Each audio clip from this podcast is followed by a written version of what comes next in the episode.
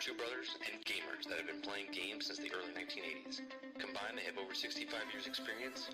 Join them each week as they discuss and rant about gaming and entertainment news. This is Generation X Gaming.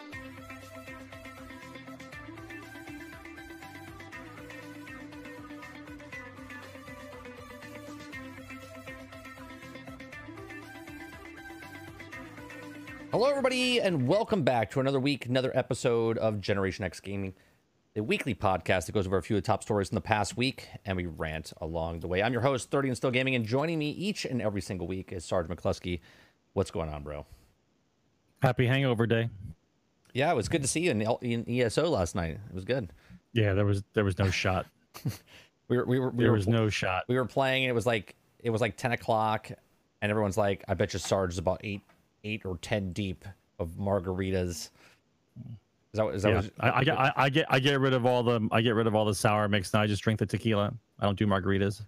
Yeah, I don't drink, so it's like two people from the opposite sides. We're brothers. He makes up for what I don't drink, basically, because I don't drink at all. There was no shot. All right, so on today's episode, we have lots of different topics, right? I don't even know if we're going to get to them all. We're going to start from the top, and we're going to start with a kind of a big one. I mean, I think it's a big one. Okay, let me find it now. Is this the one? Yes. So we're going to be talking about. Well, first of all, before I go into this, if you are new in the channel. We are here live every single Thursday night, 8 p.m. Eastern, right here on YouTube. If you'd like to join our Discord, the Discord links are in the chat in about 2 seconds. Give me 1 second. You can go over to our Discord, join our Discord. It's free to be in the general chat. You can put your gamer tag in there. You can submit news stories. There's a couple other chat rooms that you can get in. It's free to everyone, right?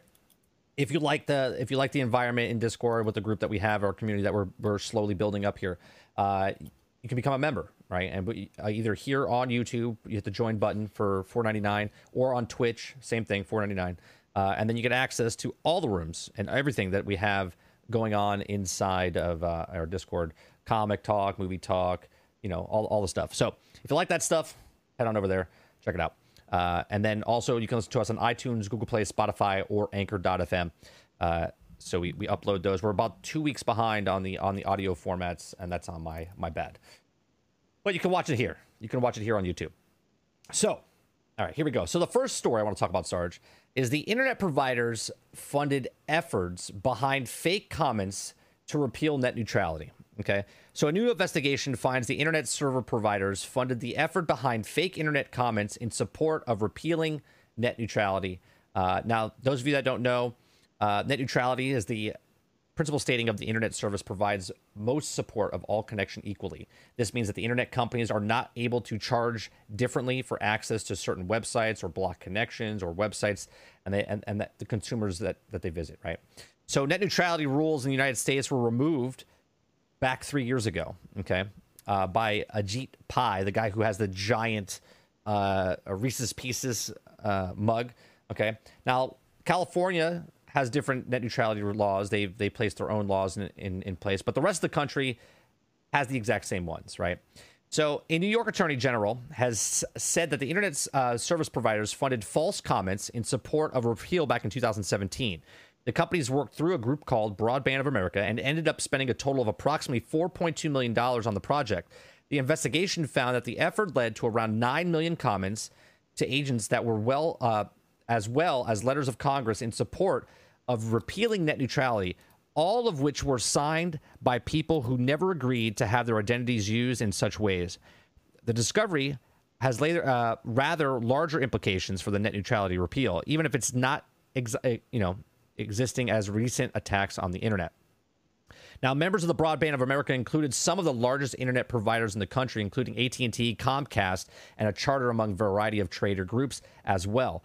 Now, while the repeal was being discussed, supporters frequently referred to the level of support the movement was getting, but now it seems that the support wasn't real at all, okay, to even start with. Now, however, the Attorney General clarifies that the investigation did not find evidence to suggest that the Broadband of America was aware of the fraud, but she does assert that there were red flags of the group simply ignored for months on end after the campaign started, and the news comes from the internet usage that has been received of massive spikes over the span of a coronavirus pandemic. So if it wasn't for the coronavirus pandemic, this probably wouldn't have surfaced up at all. But because it did, now we actually know that they've fudged the numbers and the support for the net neutrality, because nobody wanted this. And yet the only people that wanted this were big business, because, and so big business wins, right? So what do you think of this? Oh, and the article comes from Game Rant. It comes from Game Rant. There's a couple things going on in the background with this. There's a couple groups that are out there now. I'm trying to remember the name that led me to the site, but there are groups right now working towards a completely open internet for as far as speed goes, which means that they're trying to get funding and they're trying to get backing to where it goes to your house. You play a flat rate. It's as high a speed as you can get, like in your area. Period. Like that's what they're working on. And so, the original reason why Ijit Pai was doing this was because he's in the pockets of big business, and so him opening the door allows individual companies now to posture to see who gets the better connections in their areas of market, right? Right. So like if a bunch of people in Orlando, everybody wants Disney Plus, and the Disney Plus gets to go faster to everyone's houses because Disney controls Orlando. Like that kind of, I'm making it up, but that's kind of like how it goes. Right, okay. Right. Like just like the story we did before where people in the Northeast were getting their internet throttled. They're paying for whatever speeds they were getting and they were getting throttled. So it's important to remember that I do speed tests like 3 or 4 times a week. Like if I'm not getting what I paid for, I call the cable company. I call them 2 or 3 times a week. I'm like, why is my speed down? Like why, you know? And I'll wait for off hours too. It's not like right. It's not like 5:30, 6 o'clock at night where everybody's checking their emails and all doing their little online stuff when I have to get home from work. Like it's 10, 11 o'clock at night.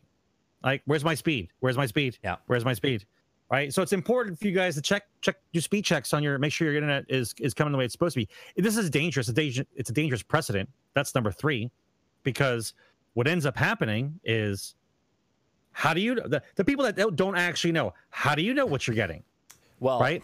You're paying X number of dollars a month. You're just some random dude. You were told I'm going to get 100 gigs up or 100 megs down, you know, 60 up, 100 down. Right. Normal guy, all he does is play Minesweeper, surf the web, and change, right. and buy and sell stocks. That's what he does, right? He's paying $250 a month. Meanwhile, the gamer who's 3 miles away, he's got a T1 line for $300 a month. You know, like and right. So they manipulate what it is instead of it just being flat rate. Internet goes to your house. That's what it is. But they have to nickel and dime. Oh, they have to. They have to. They 100. I don't know if any of you guys work in the industry, but in my area, okay, Spectrum 100% throttles. Okay, I lived in this house for 4 years. Okay, and about a year and a half ago, I would say it was like November of 2019. So yeah, about a year and a half. A guy came out to check my internet, and I'm one of those guys that likes to bullshit while the guys are talking. You know, I'm just shooting shit with them as they're doing their job. So they're actually doing their job. And he was outside and he's like, I don't understand why your internet's slow. He's like, you're the only one on this node. And I'm like, I'm sorry, what? He goes, you're the only one on this node. And in my head, I go, man, you shouldn't have told me that, because now I know you're throttling me because I'm the only one on this pole, right? So the reason we're on the border of 2 counties, like literally across the street to a different county, and Spectrum has the monopoly over here, and across the street you can get AT&T and you can get everything else. Okay, so when he said it out loud, okay, and I still had issues, I said, look, I know you guys are throttling me because I'm the only one on the node. And after that, I have consistent speeds, and I have better speeds. Imagine that. Yeah, I have better speeds. Imagine that. Knowing the truth about your own product in your own house. Yeah. Imagine that. Yeah. So because I'm the only one on there, my internet shouldn't slow down ever, right? So I pay for $450, okay, down, okay, and we get 100 up. or I'm sorry, we get 25 up. Okay. We can get like equal, but it's across the street and I can't get it there because AT&T won't come across the street, right? Unless I pay $800 a month, which is not happening. Okay. Anyway, so they have the node there, and not yet. Right. Not yet. Right. Not yet. So because the node's there, and I get, we actually get faster speed now. We actually almost get 500, 520 sometimes because we're the only one on the goddamn thing. Okay. So it's just funny. So since that time, haven't had any problems with my internet. Right. So yeah, it's bullshit. It happens. This is what it a lot of people are not as lucky as me, living on the edge of a map, a division where there's a monopoly on one side of the field and on the other. But this is the kind of stuff that's got to stop. This is the kind of stuff that education and knowledge about your own product and what is entitled to you for what you pay in the region that you are is important. It's not like they are not treating this like water and air condition, you know, water and electricity.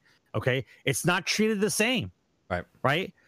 No one comes to your house and says, "Hey, bro, you're using X number of watts per hour. We can only allow you to have this." No, there's a meter on the damn wall, and it just charges me for what I use. Right. Right. Right. But the internet, because it's like a combination of like water and magic, right? It flows to your house, right? It flows to your house with magic, right? With magic, right? Because if the internet flows to your house, but somehow when it gets to your house, something happens to it, and it's a different number when it touches your house. Yeah, from the node to your house. Yeah, right. Whatever it touches, whatever that little spot, but right before it touches your house, like it's unlimited, and then this little thing to buy your house, magic. Oh, you only get 50. Yeah, just 50. Yeah, like I don't get it, man. I don't get it. It's gonna be like, I think what the transition will be, it's gonna be like the charging for texting thing. Remember that? Mm. Remember when people got charged for text, and Apple used to send these bills, these contracts in manila envelopes to people's houses, like $3,000 bills for their phones for texting, and like everyone was like, what fuck is happening right now? You're charging me $0.05 per message, and girls are talking up their ass, and there are 7,000 messages a day, like, and people are getting phone bucks of bills, right? That shit had to stop. We're at that level now when it comes to internet, because they keep talking the same game. They keep saying, well, your region of the country just doesn't get it.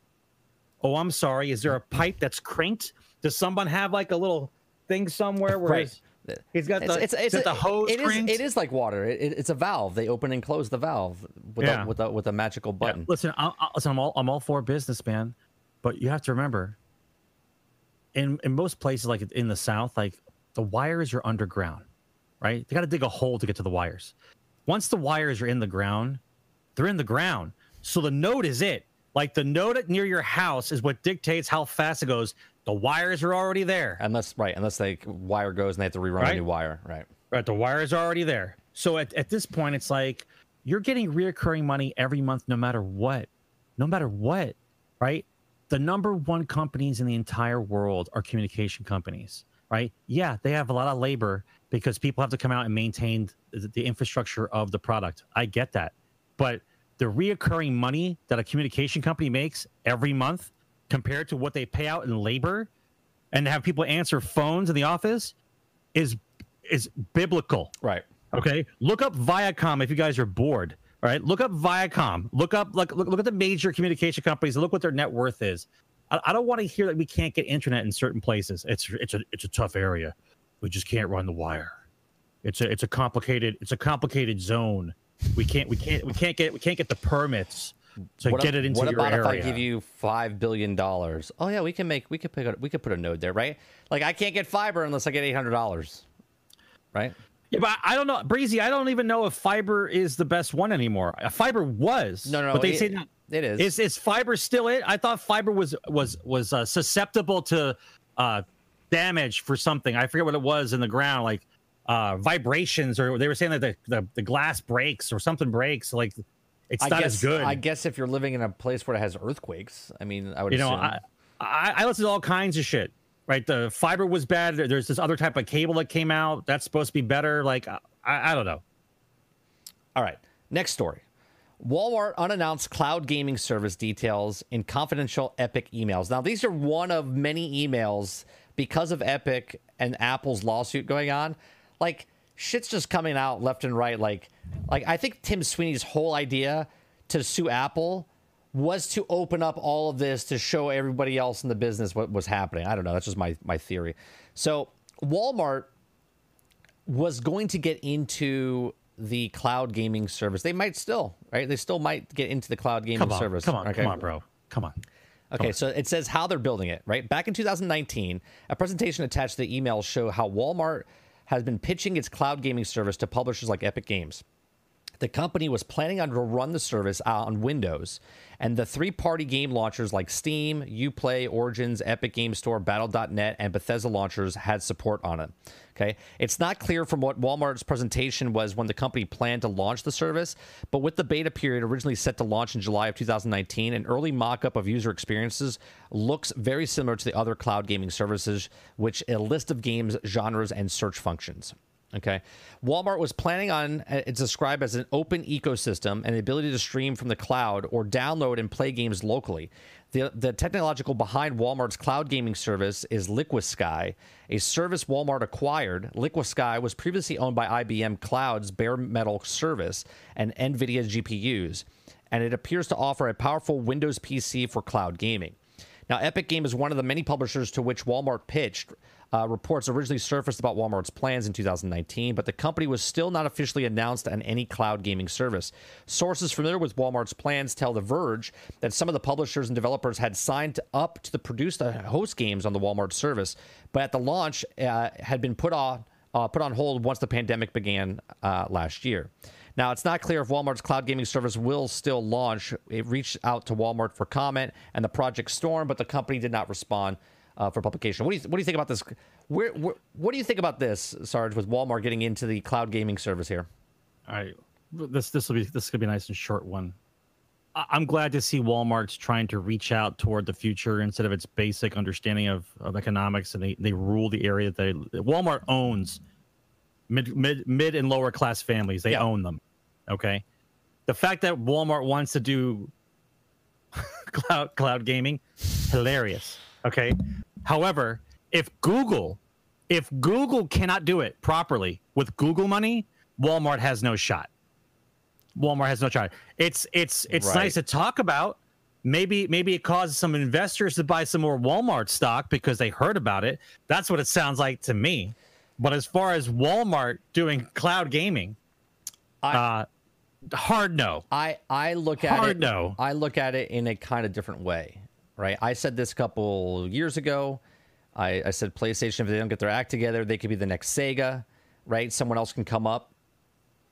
It could be an Apple. It could be an Amazon. It could be a Walmart, right? Walmart's got FU money. They can spend the money on whatever they want, okay? Now, they're not in this type of market, but they could be because they have enough money to get into the market, right? So yes, but who would they call, bro? Which CFO or CEO would they have to call to come in and start such a thing? Maybe the guy who left Google?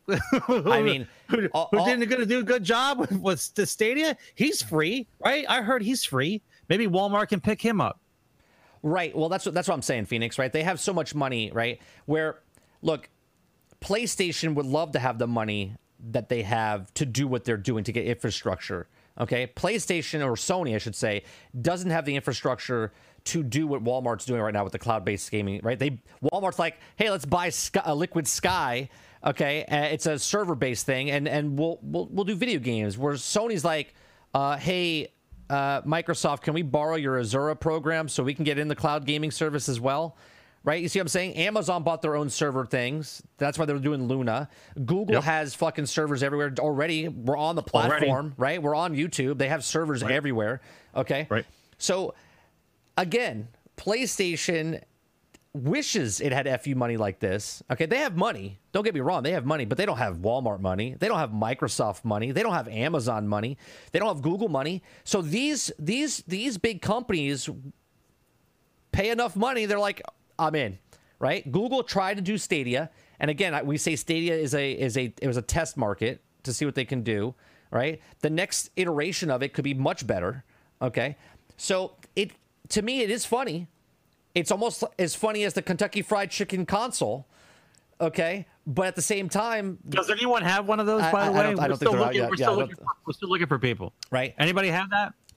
So it's just as funny as the Kentucky Fried Chicken KFC box, okay? But it's actually more realistic, as because Walmart, just like that, can get into the service, right? You don't even need to know that Walmart is doing it. They could call it something else, and it's a subsidiary of Walmart. Unless you're a person that's smart enough to look up something on the internet and go, who owns Shirtless Wonder? It's a streaming service, right? Right? You're like, oh, it's Walmart. I don't know. You know what I mean? Like that's how easy it is. They can just change the name, and you don't even know it's part of Walmart, right? Liquid Sky, whatever. So I don't know. I think it's funny, but at the same time, I think it's plausible. It's definitely plausible. The next story. Let's go to CD Projekt Red. This is a fun story, talking about CEOs and big companies and everything else. So Jason Schreier on Twitter, he says, following the flop of Cyberpunk 2077, CD Projekt board members are set to receive a huge bonus ranging from $4 to $6 million. Okay, meanwhile, some of the employees say they got lower bonuses than expected because the board wouldn't delay the game.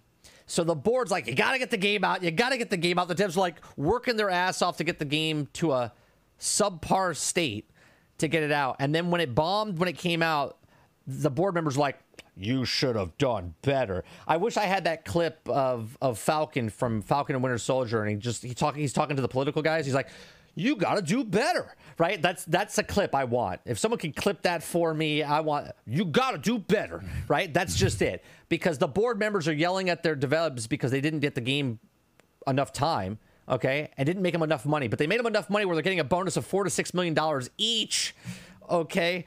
And then the people are getting less bonuses because they didn't do their job better than because they were told not to do better, right? What do you think about this, Sarge? Once again, this is another dangerous section of the economy. Okay, it just. Oh, by the way, the employees' range bonuses were from $5K to $20K. So the board members, right. $4 to $6 million. Devs that made the game, $5K to $20,000. Right. So the issue that I have with this is that the labor force for a development company, and for making a video game, is fixed, right? You know, Joe gets 55 grand a year, Tommy gets 65 grand a year. I mean, they're all within like between 35 and 60 depending on where they are. Average person's making $34,000. Right. So so right around there. So regardless of what they make, like as far as what they make in the game, that's what they get. So if they create a bunch of microtransactions, or they create repetitive loops that have to cost money, or you have to have an in-game store that costs money, all the money that they make over above what they normally would have made for just selling the game goes someplace else, man. It doesn't go into the company. Right. It doesn't go to the developer. So what's the incentive, right? This has always been a dangerous thing. It's great. It's great that the company sold so much more. Oh, they did such a great job. Oh, look at all the money they have. And they're going to put that money back into the company. Okay. Right. You guys actually believe that. You guys actually believe that. Like beforehand, and once again, I can say this every fucking week, okay? Beforehand, a game company had to wait 3 to 5 years to release a game. To release a game. They released the game. They sold the game. They made their money, right? They had to pay back the investors if they had any. They had to pay out their employees. And the money left over was enough to make another fucking game for the next 5 years. Right. Okay? That's how gaming grew over the last decade. That's how it was. So now you have people who are making money hand over fist, pushing developers to do what they want to do, and then give them nothing as a bonus when they hit all the numbers that they were supposed to hit for the upper management, publishing company, or whatever deal was made. But as long as everybody from cubicle A through Z got their 35 grand a year, doesn't fucking matter. Right. It doesn't fucking matter. This is an issue. I'm telling you, we need to start a little company that just funds startup developer companies with money. We don't become the publisher. We allow them to be self-sustaining, and we get our money back when they get their money back, right? and it's crowdfunded, right? And we get rid of the middleman. We got to get rid of the middleman. The publishers have got to go, guys. Is it not blatantly obvious from looking at all the news stories for the last fucking 3 years? EA, fucking Activision. I mean, are we serious? You guys think that publishers are actually necessary? I've never seen a publisher actually do anything good except put the thumb on the neck of a developer. I don't get it. I don't know what we're trying to do. I thought we wanted gaming to grow. All gaming is growing into now is the mobile market and MTX nightmares. That's it, because all the money's there. So what are we doing? Yeah. It's rough. It's rough with the way the thing's doing now. Now from the dev's point of view, here's the next story, right? Now just take I'm gonna name a company because it's part of the heading, but just take this name out and insert company here, okay? And then think about this, right? So Paradox Interactive says player toxicity is driving developers away from its forms. Okay, so it says Grand Strategy Studio Paradox Interactive has spoken out against the rise of toxic behavior in its fan base, saying that the latest Hearts of Iron 4 developer diary that the developers, quote, have gotten a little sparse in the forums in the last few months because they're tired of dealing with the crappy behavior.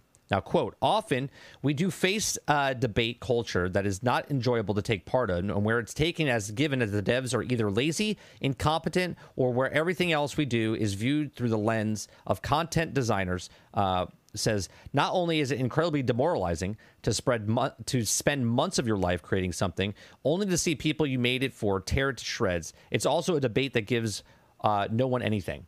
Now, I worked in the film industry. I worked on commercials, TVs, movies, right? I worked on a lot of crappy things. I gave myself shit working on going, this is going to be a shit fest, but it pays the bills, okay? Right? This is going straight to DVD. It's a terrible movie. The actors are bad. God damn, it looks good. Give me my check, right? That's it. 6-month project, tear down in 30 seconds. Goes, that's a piece of shit movie. I made my money, right? That's basically the way I looked at it, okay? So here it is, okay? The toxic behavior of people, of consumers, right? They bought a game, okay? And then they tell about what they liked or didn't like about it, right? The world doesn't work it's not butterflies and rainbows, okay? You do something, someone's gonna tell you if they like it or they don't like it. If you want praise, you're gonna get shit. Okay, if you're gonna, it's just what happens. Someone right now is gonna hit the down button, and here's the difference: I don't care, right? I don't care, right? If you like the content, you like the content. If you don't like the content, I don't know why you're here, right? That's just it, right? If you wanna be a keyboard warrior and put it in there, that's your business. You could. I'm not gonna cry myself to sleep at night because someone said 30 has no hair and he doesn't know what he's talking about. I'd be like, thanks for the content. Thanks for the engagement. See you next week when you don't like the next content. Okay. I just think it's funny because they're basically not going to the forums because they don't want to listen to the people being toxic. And I'll let you speak now, Sarge. What are they talking about? Are they talking about like just forums? Are developers just talking about the forums? Or are they talking about like everything? Paradox Interactive is saying their forums are so toxic. Their forums. They're not even going there. But I'm saying take Paradox out. Put Bungie. Put EA.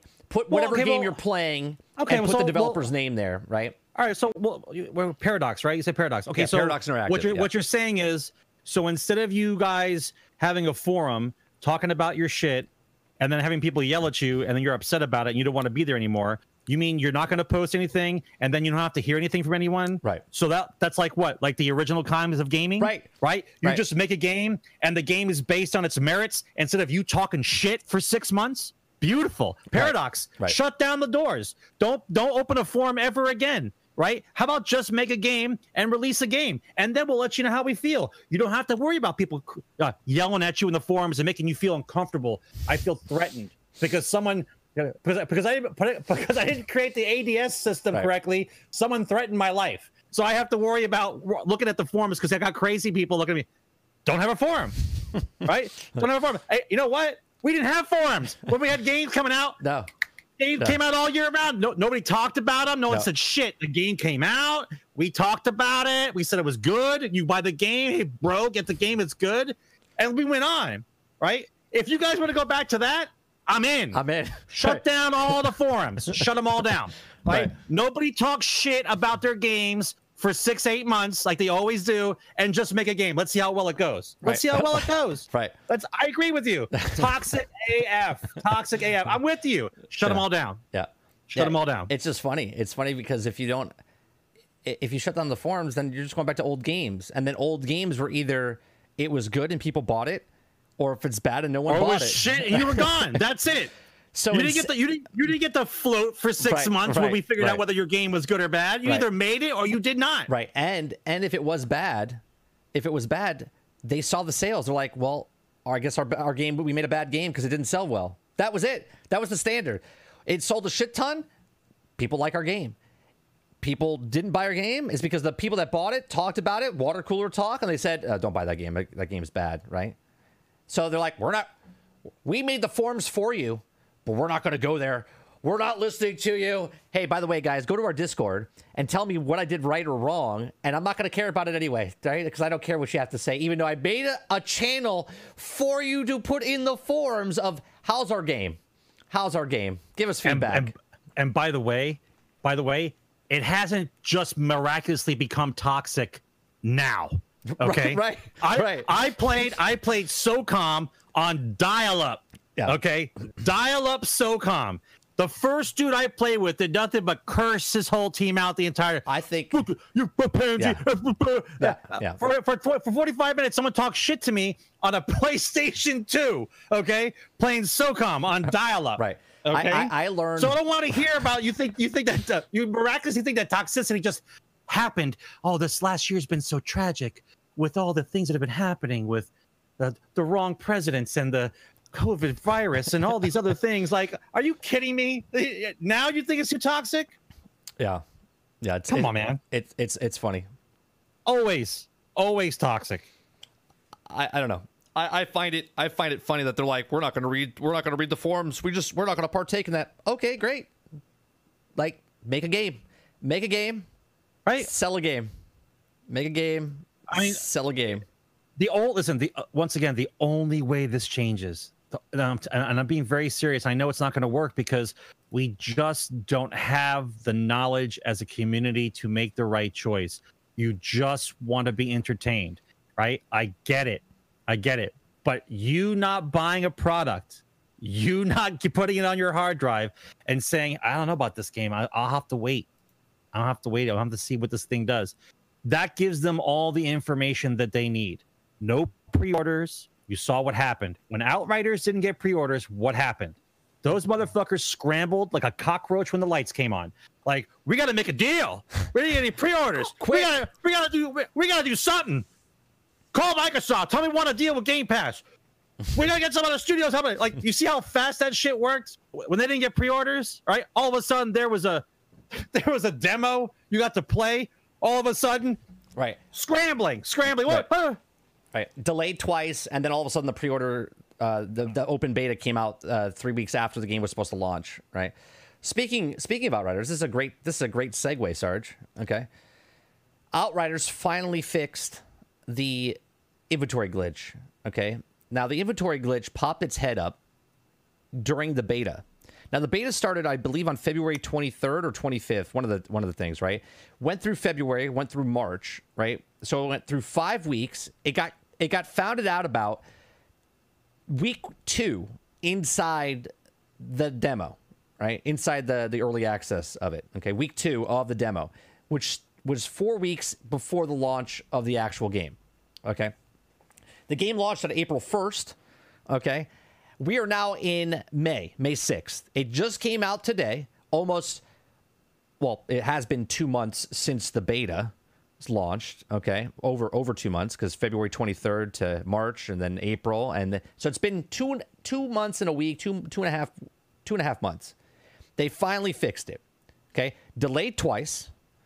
Found out about the glitch in the demo. Game came out 1 month and 1 week after the game was launched. They finally fixed it. I know people are ecstatic by this, but this is not the standard. Okay, when you have a game breaking, and by the way, there's still people that can't log in. They still can't log into the game. They still can't play the game. There's still people that are crashing. But they finally fixed the glitch where you can get your gear back. So everyone got their gear back, supposedly, even though you didn't get the gear that you had back with the same roles or anything. You just got a random, right? Like you lost something at the fair, and then all of a sudden they're like, hey, I lost my bunny rabbit at the fair, or your stuffed animal bunny rabbit. Yeah, it was blue. Here's a purple one, kid. You're like, well, this is not my rabbit. We found a rabbit. This is yours. Here it is. And you're like, well, this is not the one. It doesn't matter, kid. Take it, right? Like, they're giving you just random loot back. My problem with this is I enjoyed Outriders, okay? But again, I don't have a problem with Outriders. I have a problem with the industry as a whole, okay? The industry as a whole is broke. It's broke, okay? The game was delayed twice. It was supposed to come out February 2nd. It got pushed back to April 1st. Made the demo on February 23rd, went through the demo, broke through the demo, broke through launch, and now here we are in May, and they're finally fixing it. And everyone's like, oh, the devs are so good. They're listening. They're so listening. Thank God they're not like Paradox, who's not watching the forums, because they wouldn't give two shits about you then, right? Woosah. Woosah. Who broke it first? Who broke what first? Who's on second? What's on third? I don't give a damn. There's a lot of problems in the industry with games coming out broke. Okay, now less and less games are coming out at full-fledged, like full games. Okay, the next one is my rant. Are you ready for this, Sarge? Marvel Avengers. Marvel Avengers had a Red Room event that's coming out today. It started today, okay? This is just part one of two parts of the Avengers Red Room takeover that's happening inside Marvel Avengers. Now, the Tachyon Anomaly event that came out 2 weeks ago on the show, I went off on it because it was bullshit that you didn't have anything in the game. Now, when the game first launched, Marvel Avengers said... This, because they showed off the characters, okay? And everyone was like, these look like D-rated characters. It looks like the backup bass player. Like, Thor looked like the backup bass player of some indie band, okay? And CD came out and said, they look that way because we're making our own universe here. We're not tying in with the MCU. We're not tying in with we're telling our own story here, okay? Here we are. 10 months afterwards, right? September, October, November, December, January, February, March, April, May. 8 months, going to 9 months, right? 9 months in. And now they have the MCU skins, right? We got our first one today. It's Black Widow's Marvel Avengers Endgame, okay? The Endgame costume. Now, it's not Scarlett Johansson's face, but it is the outfit that she wore. And I find it pretty funny because... Now they said they don't want to be part of the MCU, and now they're putting skins part of the MCU. Now, that's not my problem with the event. My problem with the event is there's no event in this event, okay? The event is there's no new missions. There's no new things to do. There's no new boards to do. Maybe part two, the harm room turns from blue to red, okay? And then there's like... You get stuff, right? But the actual event is 8. You have to use all 8 characters. And in each of the objective missions, it's like use Captain America, fight 4 war zone missions, kill 300 things, kill 200 of these things, collect this. And then what do you think you get, Sarge? What do you think you get at the end of Captain America... doing 350 and 20 and 5 and 10 things? It takes you maybe 2 hours to do. What do you think you get at the end of that? Praise from your friends.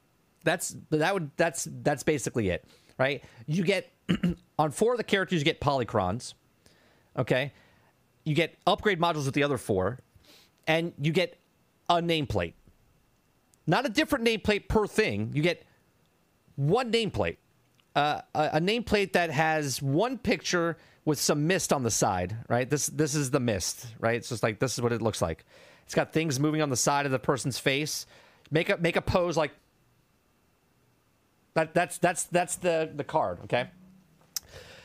The content that they're advertising for this event is the Black Widow Avengers Endgame costume, which is in the marketplace for $14. You can't earn it by doing the missions. You can't earn it by completing the mission objectives, right? You only can purchase it. So, hey, Sarge, I'm having a party. Guys, I'm having a big, huge party at my house. Everyone, come on over. I'm inviting you all over to my house. You show up, and then I say it's a $50 cover. And you're like, you invited me to your house? Oh, no, no, it's a $50 cover. Oh, and drinks are separate too. Okay, because they also put other skins in there for the Red Room, okay? They put the Red Room skins for 4 or 3 of the characters, and the other 4 come out in 2 weeks or next week or whatever, okay? And each of those are $9, okay? So if I add up for this event of May, the two-parter, $9 per suit times 8, okay, is 72, okay? 72. That's not $7.20. That's $72 for 8 skins. Okay? The game... Those are them Fortnite numbers. Okay? The game is $60 at full price. $80 if you bought the early access one or whatever, and with the statue, you get the collector's thing or whatever. The game is $60. What came with the game, Sarge? A full story mission, 6 characters... A whole bunch of stuff. I got some buttons. Okay, you got some buttons, right? You got buttons. I got buttons. Okay, when I bought mine. Okay. Does anyone want to buy some buttons off me? $72 for these skins for the event that you can't earn in game. You have to purchase them if you want to get them, right? So I was like, this. Oh, and that's not including the Black Widow Endgame $14 one, and that's not including the nameplates that they have in the game for $2 a piece. Okay, so grand total for the month of May, if you get the Black Widow, if you get all the Red Room costumes and the nameplates, it's $100. $100. But you see this from a standpoint of a business, right? They're still upset that they only sold 3 million copies. So if, yeah, but they sold that 10 times over with the microtransactions. Yeah, but if the let's say 1.5 million people, I'll cut it out. If 1.5 million people all got excited and played May's event, and each gave them $100, right? They made their money that they lost out on for not selling the game, right? Right? That's how you make money, bro. This is how we do it. If I can't sell a game because the game is shit, then I got to charge you shit in a shitty game so I get my money back. That's how we do. That's how we do. I think this broke me today. When I came in to go into the event, and I said, so wait, I can't earn the Black Widow. What they needed to do was, there's 8 missions. And in each mission, if I completed each one, just give me 175 credits. $1.75 of credits. Or $2 of credits, okay? And if I complete all 8 heroes, I would get, let's see, let's do math together, okay? 175 times 8, 1,400, okay? Or 200 credits times 8 is 1,600, which would be 200 credits more than the Black Widow costume, meaning I played your game for about 40 hours to get the Black Widow thing, and I earned it in-game. And then I had $200 left, or 200 credits left over, where I could get a nameplate, or I could maybe purchase more credits because you gave me something for free and I earned it. Maybe I would be more willing to purchase something from you, right?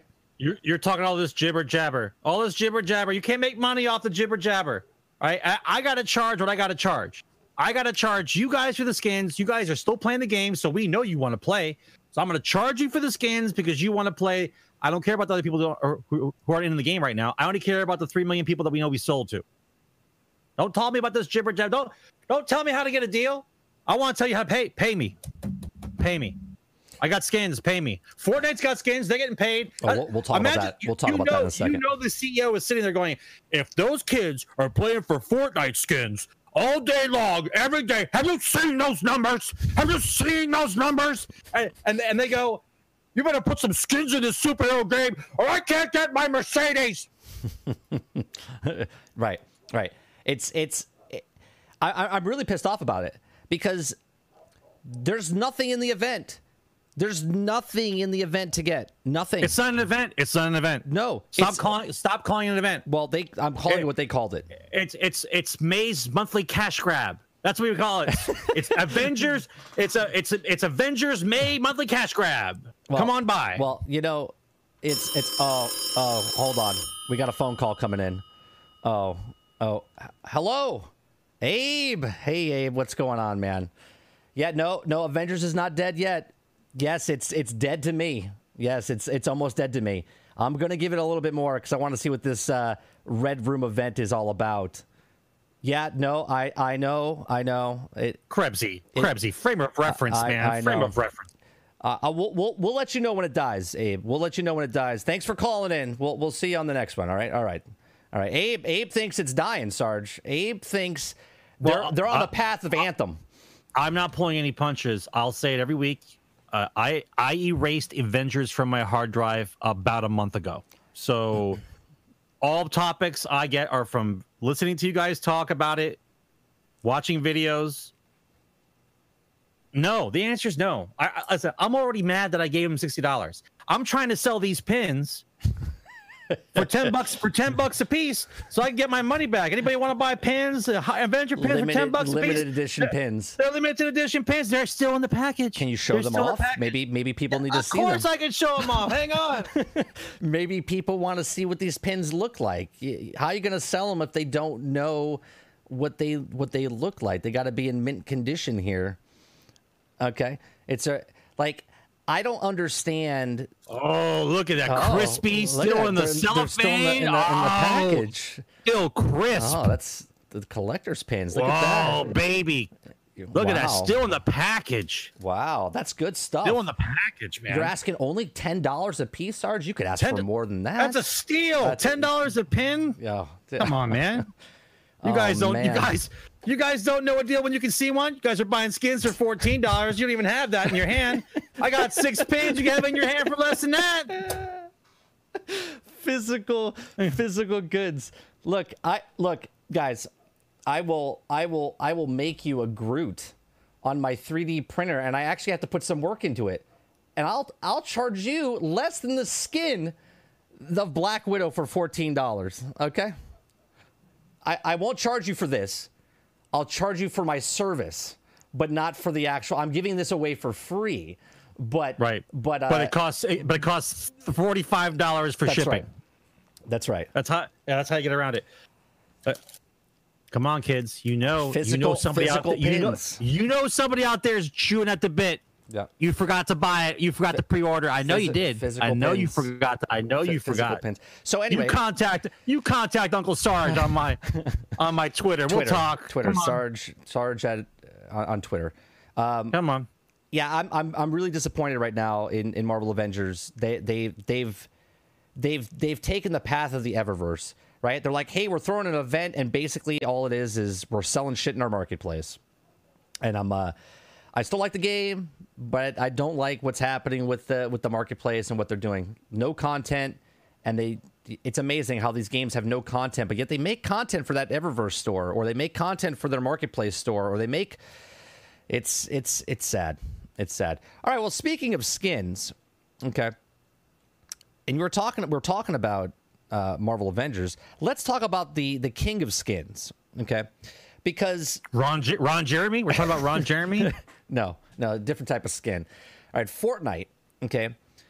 The reason Fortnite is doing what they're doing right now, or Epic is trying to do with Fortnite, is because they're making ridiculous amount of money.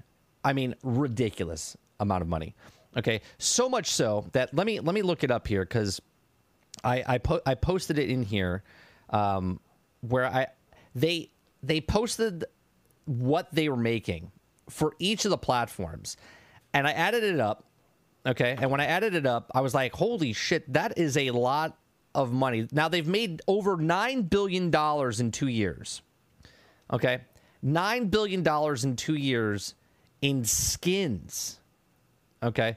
Now, each of the things, so $148 million on PlayStation, okay? $148 million from January of 2019 to July of 2020, okay? That's That's a year and a half. Okay. $148 million of PlayStation, $82 million of Xbox, $40 million on Switch, $27 million on PC, $23 million on iOS, and $2.4 million on Android. Come on, Android. What's wrong with you? You could get better than that. You could do better than that. Okay. These guys are making $3 billion a year off skins. Off skins. So Marvel's looking at this going, yeah, we can do that. We can do that. Yes, we can do that. We can do that. Absolutely. Absolutely. Right? Absolutely. So Fortnite is absolutely killing it with their with the skins. And I've always said, I was like, I can't pay $25 for a skin. I can't fathom. My brain, just thinking about it right now, if you could see my face, look at it. If you're listening to audio, if you hear like bacon sizzling in a pan, that's what's happening to my brain right now, because for people to sit for 2.5 years, 3 years, 5 years, make a game, and in that game, okay, they make these gigantic worlds with these graphics and swords and outfits, and the story is like 40 hours long, and you have these dialogue and all this, and they do all of this for $60. Right? It's amazing. Right? Apparently, it was way undercut. Right? $60. Way undercut. Okay. But yet, a guy or a girl or a tree or a dog, I don't know what you identify as nowadays, okay, is drawing a picture, okay, on a computer of a character that already exists, right? Master Chief was created by Bungie, and all of a sudden, now Master Chief's in Fortnite. And they just took that and made it into the Fortnite engine. Okay, they didn't come up with it. It's not a original piece. It's literally taking someone else's work, putting it in, and they charge $20 or $25 for it, which is 1/4 the price of the entire game that you just played of Assassin's Creed or Grand Theft Auto 5. Or Skyrim, okay? And it boggles my mind how someone goes, I paid $60 for this 100-hour gameplay where I'm loving it, and I paid $25 for the hat. It just doesn't make sense to me. I just don't get it. And now, if you want to buy stuff, cool. But if you buy something, you can't be in my chat and tell me that... You can't tell me how to spend my money and then bitch about video games, right? You can't spend $25 on a skin and then tell me in an argument or a rebuttal or something in my channel that, well, I'm having fun, whatever, and this is awesome. Great, but make sure you just don't bitch about anything because you paid for a $25 skin where the game itself, okay, right, you can pay $60 for those pins, okay? Come on. It's asinine to me. It's asinine to me. And then, real quick, let's talk about Bungie, okay? Because people were pissed off. Whoa, do we have to? I'm just glancing over it real fast. I'm glancing over it real fast. All right. Oh, hold on. All right. Hold on. Go ahead. All right, hold on. Abe's calling. Abe, what? Abe, what's up, Abe? Yeah, Abe says I can't talk about Destiny. I can't talk about the transmog system or anything. He says it's a dead game to us. It's not dead to everyone else, but it's dead to us. No, and that's correct. And we can't talk about it. Thanks, Abe. Thanks for the reminder. Appreciate that. All right, we'll see you on the next one. Okay, so I can't talk about Destiny. I can't talk about Destiny. It's a dead game to us. It doesn't exist in our hard drives anymore. So we're done with that. Next story. GameStop. Do you know what GameStop's doing, Sarge? I'm going to give you a guess of what GameStop is doing to reinvent themselves this time. Let's see. What could GameStop do to throw a monkey wrench into everything? Your stores are dying. You made billions of dollars off of secondhand goods, never paying a developer. These are all good points. These are all good points. Let's see. How about if I try to sell digital goods in a brick and mortar store? Well, you're close. You're close. It's GameStop is constructing this massive building to focus more on online sales. Okay. So I can't do this anymore. What? Okay. Okay, look. You hear quick, that bacon frying now? That now Sarge's brain is hemorrhaging. Real quick. So beforehand, GameStop was secondhand selling games and never giving a cut to the developer. Right. Once they sold it used. Right.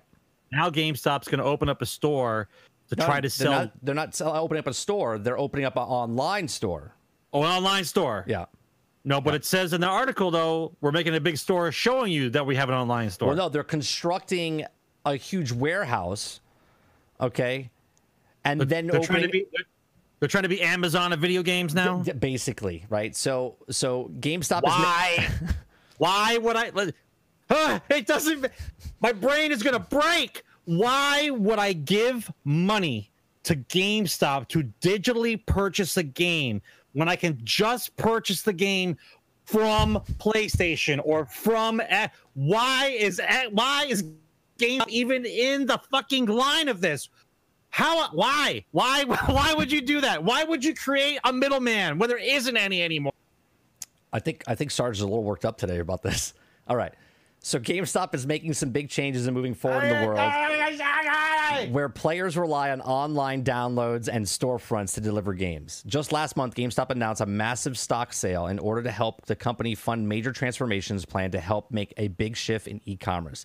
Now, the company has announced one of the major steps forward into making the transition. GameStop is in the process of opening a massive facility in New York and Pennsylvania. Or York, Pennsylvania, sorry, which will further expand the company's North American network. Okay, the news comes by way of news release post by GameStop's dedicated news website. The release states that facility will be 700,000 square feet and is expected to be operational by the fourth quarter of 2021. Now, just to let you know, that's one third. That Bungie's new facility is one third the size of this facility. It's one third. It's 208,000, and they have 700,000 square feet. Okay, so e-commerce really began to pick up steam thanks to the massive change in leadership at GameStop. Just recently, the several former members in the pet supplies storefront, Chewy, filling the higher up positions at the company. Specifically, it seems that GameStop's new chairman, Ryan Cohen, is one of the major players champions of the lift of the e-commerce. Though the massive facility isn't set to open for several months now, it should prove to be a huge boom for the companies. Recently, GameStop has been making small but effective business decisions to turn the profit during an ongoing pandemic, such as pricing matching competitors in store. Now, major retailers like Best Buy and Walmart have long adopted a similar strategy that was seamlessly done very well. Still, GameStop is no doubt to be in turmoil period during this drawn-out transitional period with the company. Here's what I don't understand. I walk into GameStop. I go, I would like this game. They tell me, we don't have this game. I said, okay, thank you. I walk out the door, and they're like, no, we can order it for you. I go, it's okay. I have a cell phone. I can order it myself. Okay? Why do I need GameStop? And what I'm still trying to figure it out. Wait, why do I need Peter to pay Paul? Right? When I can just go straight to Peter. I got it, bro. I can save GameStop. Ready?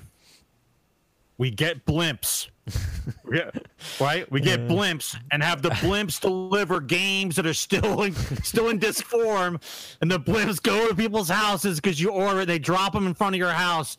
You get a hard copy game from GameStop delivered by blimp from your phone. Oh, right? Well, that's it. That is it. Same day delivery.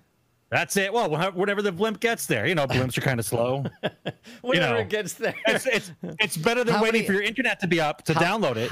How many blimps are there in this fleet of blimps of GameStop? Yeah, little blimps. Yeah, little I get it. Lights on them and say GameStop. But how many blimps? Is it like one per region? Is it like one per state? Like how long? If I order it, is it flying from like Tennessee and then by blimp to get to me? Yeah. Oh. Yeah. Well. Better than waiting for your internet to turn back on. Is there a Twitch channel with a girl in a hot tub? Someone sell it to me. I want to know. Holding my disc. We have spent the last 5 years cutting out GameStop, literally cutting them out of the flow. We got rid of discs. First we got rid of no instruction manuals. Then it's no discs, no boxes. It's all digital. And then GameStop wants you to buy digitally from them. Someone please say something that makes that fucking make sense. Just anyone, just If you have a friend, a family member, somebody who's in works for GameStop, I want to know how. Sell it to me. Sell it to me. I mean, sell it to me. Look, I'm telling you right now. I got it. Are you ready? Your blimp idea with girl in hot tub driving the blimp, okay, while streaming on Twitch. So she's holding my game and then telling me, she's like, "Here I come. I'm coming. I'm coming. I'm almost there." So what if, wait, hear me out. What if the girl in the bikini in a hot tub was selling digital copies of games, but not telling you it was from GameStop, but it didn't say it was from GameStop, right? She just said selling games digitally. She says it's for charity, but really it's GameStop. Like, that's how GameStop could survive. I don't even know anymore. It's just like, I don't understand. I don't understand how GameStop is even alive still. I don't even tell me what. Oh God, Abe's calling in again. Abe, what's going on? Yes, I don't understand. I don't understand how GameStop is dead and yet they're still alive. They're alive, Abe. I know. I don't get it. Go ahead, Sarge. Abe's waiting. Heather, I agree with you. I'm the old guy. I like to buy the game. I want the game on my shelf. I don't buy a lot of stuff digital. Right? But I have Amazon. The last game I bought was, unfortunately, Avengers. I bought it hard copy. I pre-ordered and I got the hard copy. But I don't like to buy games digitally because then I never. If they decide to turn it off for whatever reason, I can't play it. So I like to buy hard copies. That's how I am. But to tell me that you're creating a business to sell digital copies, especially from the ones I've been stealing from for 25 years. GameStop has been stealing from the development companies for 25 years, and they cut a deal with Microsoft on some bizarro world level. Why? GameStop had their run, guys. All right, they had their run. The college bookstore from hell is GameStop. That's what it is. So now it's time for GameStop to go away. And lo and behold, the people who actually make the actual product can just sell it on their own storefront. Imagine that and make all the profit. Yeah, but here's what I don't understand, right? If I want a game, I go to GameStop. I buy the game from GameStop. If I want a physical copy. Why am I going to GameStop online to buy the copy from GameStop? Unless I'm a person that's like, you know what? I really want GameStop to survive. I'm going to purchase stuff from there.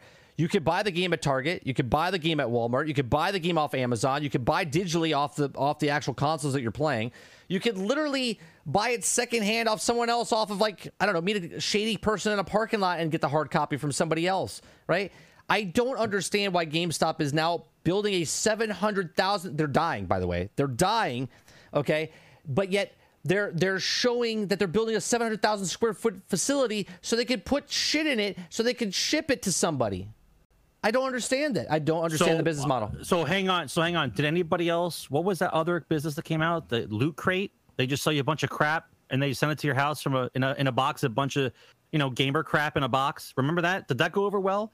No. So literally GameStop is putting all their eggs in one basket, right? They're selling off all the satellite stores, keeping key ones in key demographic areas, putting all the money into one giant building. We're going to fill the building with crap, and then we're going to sell the crap inside the building. Right. Brilliant. Brilliant. It basically, GameStop is now going to turn into the world's largest Spencer's. I think I know what they're doing. This is how they're saving GameStop. Are you ready? They're investing in a 700,000 square foot building. Just like you said, they're putting everything into that one building. Okay? And then all of a sudden a fire happens and they collect the insurance money. That's the insurance money, right? That's it. They put a bunch of crap in one building and they set the building on fire. All right, collect the insurance money and then sign out. That's it. They're like, well, and the investors get their money and then GameStop will be they'll sell it off. Yeah, what's the stock trading at right now? I'm curious. GameStop? Is it still floating around? It's in the hundreds, I think, still. Here, I'll tell you. It is. I don't own stock in them, but it is at 160.94. It's still at 160. Yeah, it's at 160. Yeah. Yeah. Incredible. And just to put it in, let me put it out there. I am not burning down GameStop in any way, shape, or form. I don't condone burning down GameStop's one basket of 700,000 square foot in York, Pennsylvania. I mean, I'm just letting you know that I'm not doing that. I'm not doing that. FIFA 21. Here's the next story. Okay, they're also changing stuff, Sarge. They're changing the game. Good graces, EA is like, they're like, hey, we got you, loot box fans. We learned our lesson. Even though loot box is a surprise mechanic and it's not called loot boxes, FIFA 21 is letting players buy standalone cosmetics for the first time. So for the first time, EA is letting FIFA 21 players purchase cosmetics without forking out for a loot box. Okay, so the bundle costs 700 FIFA points altogether, around $7 or $6 individually. You're looking at 150 FIFA points for a TIFO, 200 points for a stadium theme, and 300 points for each kit. Okay, it's not a bad deal for a... How dare you, sir? It's not a bad deal for... I'll read it just as it is. It's not a bad deal for a handful of cosmetics when you're forking out real money, but you might want to start saving if you're planning on buying these with in-game FUT. I just love that the acronym is FUT, right? Like EA literally put that in there. It said FUT coins. Okay, I know it's FIFA Ultimate, you know, but it's just funny. That's brilliant. It's brilliant. It's brilliant. You're buying a fuck you coin from EA. Yeah. Here. Brilliant. Yeah, spend some real money on the FU currency, okay, and set you back 11,500 FU coins. A stadium theme is 15,000 coins and 25,000 per kit, and a bundle knocks it down, cost down to 60,000 coins, but still feels a little much. Okay, so there you go. EA has learned their lesson. They've turned it around, folks. You can buy cosmetics just straight up now for FU coins. That's right, FU, FUT. What would the T stand for? FU. Well, I can say it, but then people will be mad at me, so I won't say it. It'll be like, you know, it's like the R word, but the T word instead. Yeah. Yeah, so there you go. EA is coming back, and they're like, hey, we're not dead yet. Let's see. Let's change subjects a little bit, right? Let's change subject. Have you seen the new Star Wars lightsaber, Sarge? Anything to get me out of my head space right now. My brain is frying. F you thoroughly. There you go. There you go. It's an F you transaction. There you go. I like it. I like that one, Buckalorian. Okay. So Star Wars Galactic Star Cruiser Hotel opens. Let me bring this up on the screen so everyone can see this one. Okay. This is a Star Wars Galactic. This comes from Disney Matters, news from around the world. Okay.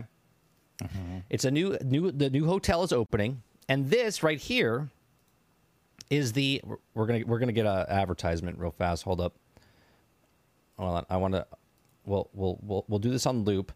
Now I want you to look at this, Sarge. This is the new lightsaber that you'll see on screen. Okay. Now watch, because it goes fast now. There's a girl that looks like Rey. There's a lightsaber, and there's the thing that shoots out, and it's an actual lightsaber. Now if you notice how she turns around and how she's holding it so steady. Okay, like it looks like she's afraid, like she's holding the only one. Can you play that back? Yeah, it's gonna play on loop. Okay, it's gonna play on a loop. Okay, she's holding that thing, and when she turns, she's like, "Oh god, I don't want to fuck it up," right? And she doesn't move. Like she doesn't move. I'm gonna pause it real fast. Okay. So wait, is it a? It's a car antenna, like an auto antenna. There's a video on the internet that shows the way it works. And the way the guy makes it look, he has basically, it's not, this is not how it, but he's telling you how it works. Okay. So basically there's a motor inside, you click it, and like, if you took like a tape measure and you pull the tape measure out, okay, he has two tape measures on either side and it goes up, right? But it has, it has a plastic, like two half plastic circles. So it's making a full circle, right? Okay. And then it extends outwards. It has a top on it, which is the base of it. So if you're looking at it when it's off, you would just see like a plastic top, right? Okay. And then when you turn it on, it raises up, okay? And there's a LED light system that gets pulled from the center, and then it lights up, and basically it's the basics and how it works.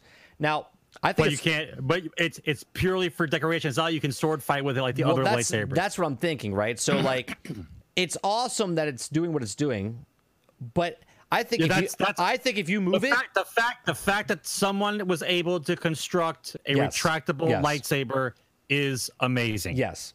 Now amazing. Now, I knew about this about 4 years ago because somebody told me about it. They said, dude, I saw the prototype of wait till you see the lightsaber. I'm like, what do you mean?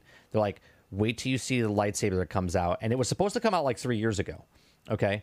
He told me about it 4 years ago, and it was supposed to come out like 3 years ago. And here we are, you know, but it looks awesome. But I think if she moves just a little bit, that shit's going to be like bending or something's going to happen.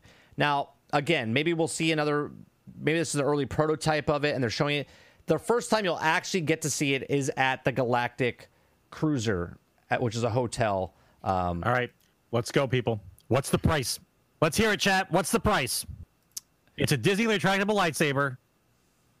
Let's hear it. I'm going to say about 500. I'm going to say 350 to 350 to 500. All depending on whose lightsaber it is. 359.99.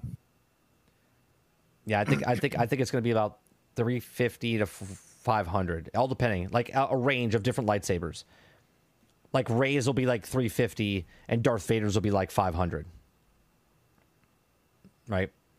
So, let me tell you a little bit about the about this. Right. So they have the arrival, the port of the will be like the other hotel entrances, but this is similarity ends. Guests will usher in to a launch pod, where they'll be blasted off into space. Okay, they'll be blasted off into space towards the Helicon starship. When the doors open, guests will find themselves in the atrium of the ship, and their two-day, two-night adventure begins. So you come into the hotel, you're on Earth, or, yeah, on Earth. You walk into the elevator. The elevator's ceiling will be a video screen. It makes you look like you're shooting up into the spaceship. Once you get to the space station, in order to complete the immerse guests into the experience, the hotel will have no physical windows, either in the public spaces or the guest rooms or cabins. Just like real life should be. No windows. Instead, large video screens will constantly project scenes from outer space. Okay, guests will then watch through viewports as they approach a massive, magnificent Helicon Cruiser, Star Cruiser, which will be their home of the next two nights for a limited time. Now, Disney Hollywood Studio guests can now see a model of the ship on the display inside Walt Disney Presents. So you can see sort of like what the room would look like. I guess the lobby. When you know what, it's going to look amazing, right? Like completely amazing. However, when you have the family of six hauling around their igloo cooler on wheels through the hotel, it's gonna ruin the magic real quick. Right. right with the kids wearing an FU shirt into right, or the Babylon 5 t-shirt, right, he's wearing it. So when the launch pod airlock slides open, guests will take their first steps into the galaxy far, far away of Star Wars Galaxy's Cruiser, coming to life around them during their stay aboard this glamorous ship. Guests will then interact with the electric group of characters, both familiar and new, possible, including a Star Cruiser's strong, charismatic captain, a plucky ship mechanic, and a galactic superstar who can get captive in the entire room with a crook of one jewel-encrusted purple Twi'lek figure. Okay. Disney also announced details of the hotel dining room, and the crowd of dining room will also have a purple Twi'lek. Singing sensations will be featured performed during one of the dining experiences inside the Super Club. According to Disney, the enticing Super Club's name is an homage to the Corel, the planet known for galaxies wide through the shipyards, and gave us not only the Helicon Star Cruiser but also the Millennium Falcon. The dining room is a bright and welcoming hall and will offer a breakfast and lunch for passengers before transitioning each evening into a lavish multi-course menu, both other worlds and familiar organs, right? So there you go. So some of the things you can actually go, they're going to have a spot on the ship. Let me open in a new tab. Where is this at? This is there. So you'll be able to go to the captain's, like the ship, the bridge of the ship, and you'll get to experience what where they control the ship from. Look, as me boycotting Star Wars aside right now, as a Star Wars fan, to be thrown into something like this would be absolutely amazing. The moment I saw my kid light up, and he didn't really know what Star Wars was when we went to Galaxy's Edge, and Chewie interacted with him, and we saw the Millennium Falcon in person, and then you got to fly it and stuff, It's just a great experience. It really is. And the latest ride is amazing. Okay, so this seems really cool, but also really expensive. I think it's like $2,000 or something like that. It's absurd on how expensive it's going to be. But I do think it's I do think it's very cool. If you've ever been on a cruise, that's basically what this is going to be. It's going to be a 2-day cruise on a starship that's never left planet Earth. It's in the back lot of Hollywood Studios. You drive past the building all the time. It just looks like it's shaped as the ship, but there's no windows. And then they put fake windows on the outside so the building doesn't look like someplace ridiculous. Right. So it doesn't look like someplace you take someone in an unmarked van. You know what I mean? Like, they're just putting people in a building, you know? But for some strange reason, all the shuttle buses look like ice cream truck. Well, that's a whole nother thing, right? So when you get travel from the ship to the park, which is literally right across the parking lot, there's a bus that they've built specially for this that you walk into, and it's like a ride itself with video screens on the inside of the bus, so it looks like you're taking a shuttle to Galaxy's Edge, which I think is pretty cool as well, right? So it's pretty neat. It's pretty neat. But, you know, another Star Wars. Again, the lightsaber's pretty fucking cool, though. Lightsaber's pretty fucking cool. Our next story I want to talk about. I always dreamed what a retractable lightsaber would be. I'm so happy that somebody actually made it. Is it $500, Sarge? Is that what it is? That's what it was originally. Oh, Lunch and Sister... Oh, yeah, you're talking about the castle. No. For the room, for Disney thing. Oh. It's $500 a person per night. Right, so it's $2,000 because it's 2 nights. Oh, no, it's $1,000, yeah. Right. If you're by yourself. Yeah. So Jason Schreier also reported on another thing. So he got in contact with a former 343 employee, okay, of the Skybox. He's a Skybox artist. Okay, the Skybox artist talks about how he shared some insight of Halo Infinite. Now, his overall feeling for Halo Infinite, in fact, I think, is a finished product, and it would still be great. The story is a big improvement, and the gameplay is much richer through the development cycle is too long. Don't expect it to be an epoch-making masterpiece, he says. Okay, now the company executives were overly ambitious. They wanted to make Halo Infinite a semi-open world game, so the engine needed to be changed significantly, and they had to make the game and develop the engine at the same time. Due to the engine defects, many workflows were not ideal, though they are not as much to improve than the before. Now, last year's disastrous demo was because many engine features were not fully implemented at the time. Now, for a variety of reasons, the game content compared to the original idea has been cut, same for multiplayer. Okay, quote, this has led to some things I've made over the years that no one will probably ever see. Okay, the team at 343, especially at low-level employees, work very hard, and many of them have experience working overtime until early hours in the morning in the past few years, so crunch time confirmed. And now this gentleman has moved on from the company. So the reason I'm bringing this up is that Halo Infinite was supposed to be a launch title for the new system. Okay, they showed it last summer. We saw the Play-Doh effect that happened. Okay, and when I say Play-Doh effect, I mean it literally looked like a bunch of Play-Doh. Like, it was like very plasticky, Play-Doh-y, the way it looked. Now, they're opening up a beta for this soon, they said. Okay, I would assume like June or July, probably after E3 or whatever. And my thing is, they were going to deliver this game as is at launch, until they showed that demo, right? They were going to show that game, and they thought people were going to love it, and then they were going to release that at launch of the new system. And then here we are, 10 months, 11 months later from when they showed it, and they're literally developing the engine and the game at the exact same time. Okay? If this is not red flags for anybody, like, this is a game that you don't buy day one. This is a game that you don't buy at day, 365. But don't worry, it's on Game Pass, so you don't have to purchase it if you're an Xbox player. We need to have like a little 80s guitar riff and some dude screaming Game Pass. That's how we're going to introduce Game Pass. Game Pass. Yeah. right? Like it's ridiculous. They were going to release this game at launch of the system, and this guy says, "Look, they are way behind. It looks good, but it's not done. It's no way it's going to be done, right?" It's okay, but think about what you're saying. Think about what you read. They said that they are building the engine while they were making the game. Okay, building the engine while they were making the game. So that means when they showed us that footage last year, they knew exactly what they were showing. They didn't have to show that, right?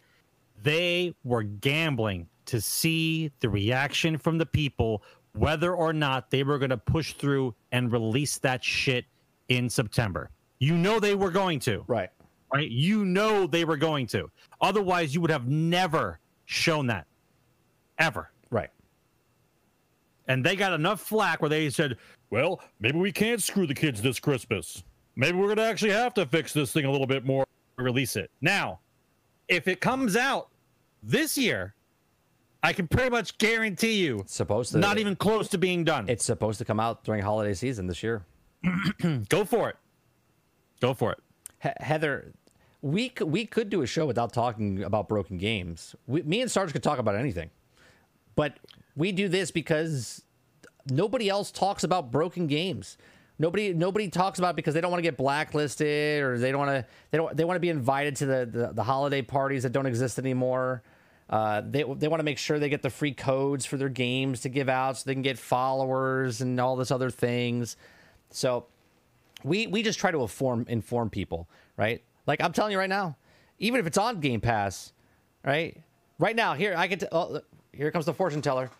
Oh, man, I'm having a great time in it. It's a fun game. I mean, when they finish it a year and a half from now, it'll be great. But for right now, it's a pretty good game. I'm having fun with it, and I'm just glad I didn't pay for it because it's on Game Pass, right? Mark that down in the big book of bull. Okay, just a quote there. Oh, I know you're not complaining. I know you're not complaining. So I don't know, man. Halo Infinite. I think I might be wrong about the games as service, but am I? It's on Game Pass, and it's an incomplete game. Like Outriders is not a games as service game, but man, they sure do a lot of updates for that game. That's not an online game. Game Pass is a safety net for anything that they're not sure whether or not will sell the numbers that they need, right? Because once Game Pass is established enough, let's say they get to like 35, 40 million members of Game Pass.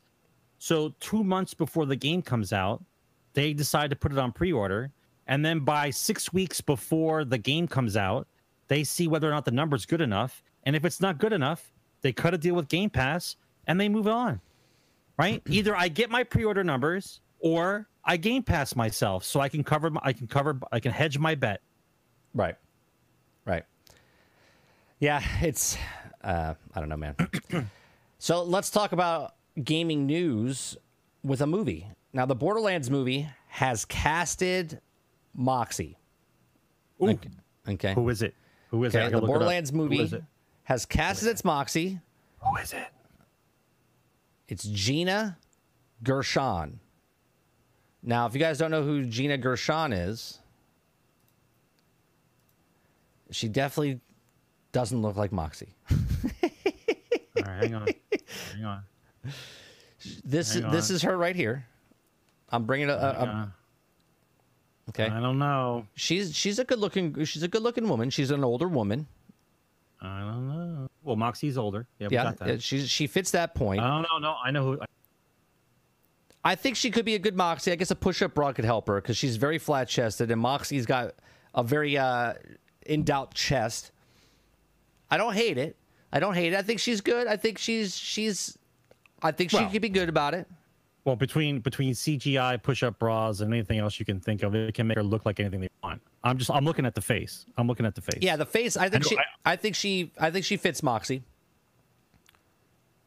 Here, like this face right here. That's a Moxie. That's a Moxie face right there. I haven't seen her act in a long time, right? Right. The last time I think I saw her in a movie was the one where she was in that.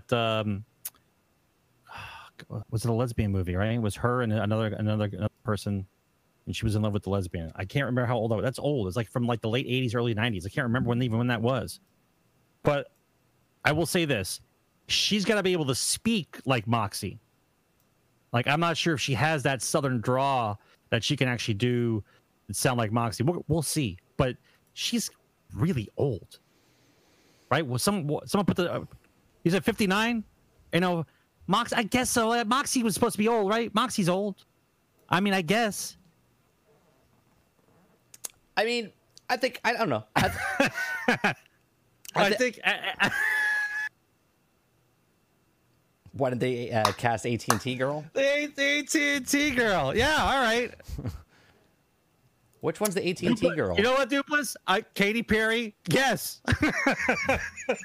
Katy Perry, yes. Oh, Katy Perry, I think she would have been a good Moxie. Make her look a little older. Yeah. Yeah, Katy Perry's a yes. She fits that. She fits the archetype.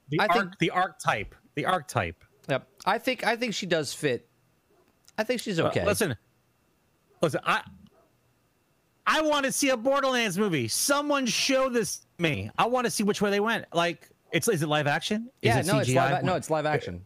Live action. Yeah. So it's got to be more along the lines of like a Mad Max, right? I would think so. Because it's post-apocalyptic. It's got to be in the desert someplace or something very strange, right? And the question is, if it is real life, if it's not done with animation at all. Is somebody out there making up the vehicle? Is somebody out? I mean, they make the Batmobile, right? Is somebody out there making that vehicle that we drive in from the Borderlands show? I mean, that would make me believe that you guys actually cared about doing this. But if they just throw a Buick with some trash cans attached to the outside of it, trying to make it look like a road warrior car, I'm gonna have I'll have a little bit, you know. You're have some reservations. You're absolutely right, 100%. Look at her. She is Moxie. That's Moxie. Who are we looking at? That's Duplass's girl from AT&T. It's Melina Viatrum, whatever, how do you pronounce that last name? That's Moxie. Her face. Duplass, you should be Duplass. You got to be a casting agent, bro. You got to. I think so. Yeah, I think that's a winner right there. Yeah. I think that's a winner. Yeah, that's she fits the face. Her face is round like it. She's got that jaw, and she's got the chest. All right, hang on. We'll look at yours too, Smash. I'm sorry. Don't get crazy. Oh, Smash thinks I always ignore him. He's got a poster on the wall. He wants to make sure we're looking at her. Hang on a second. Hold on. I'll look it up. All right, let's see what we got here. No, what we got here.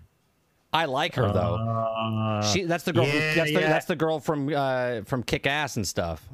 Yeah, I know who this is. I like her, but I don't think she's Moxie. I'm trying to find a good picture of. Not that picture. That picture is definitely not. Yeah, that is the girl from Kick-Ass, isn't it? Yeah, it's the girl. It's the little girl from Kick-Ass. She was also in Tom and Jerry. She was just in Tom and Jerry. Like the Tom and Jerry, there was a movie. Yeah, there was a new live action mixed with animated Tom and Jerry. It's actually pretty good. It's pretty, like a Roger Rabbit type of thing. Like a Roger Rabbit thing. Yeah, yeah. Okay. Here, I'll do this one because she's got a side boob. She's got side boob. It's a little pixelated, but. I can see it. I can see it, Viking. I mean, she's dark-haired. She's dark-haired, maybe. Oh, you're thinking of Tina. Yeah, that would make much more sense. They already casted Tina. They checked the box on Tina. Tina. She might be good for Tina. No, I know, but she's not Tina. Yeah. They already casted Tina. Yeah. They already casted Tina. But oh well, AT&T girl. Sorry, you're not Moxie. Yeah. Not Moxie material. You're just not. And it's doomed. Right. Barry Mage is in with the producers. He's got wind of Choli Grace. Yeah, it's I don't know how good it's gonna be, let's be honest. I don't know how good it's gonna be. Okay, we're done with that. Well, once again, what's the record here for video game movie? Not too well. I mean, what do you mean? about like games that have movies that have come out based on video games. Oh, there's a ton of them, and they're all bad. I understand that. That's what I'm saying. They don't have a good run. So if this is a big budget feature, like I think about it, like first of all, what's the plot going to be?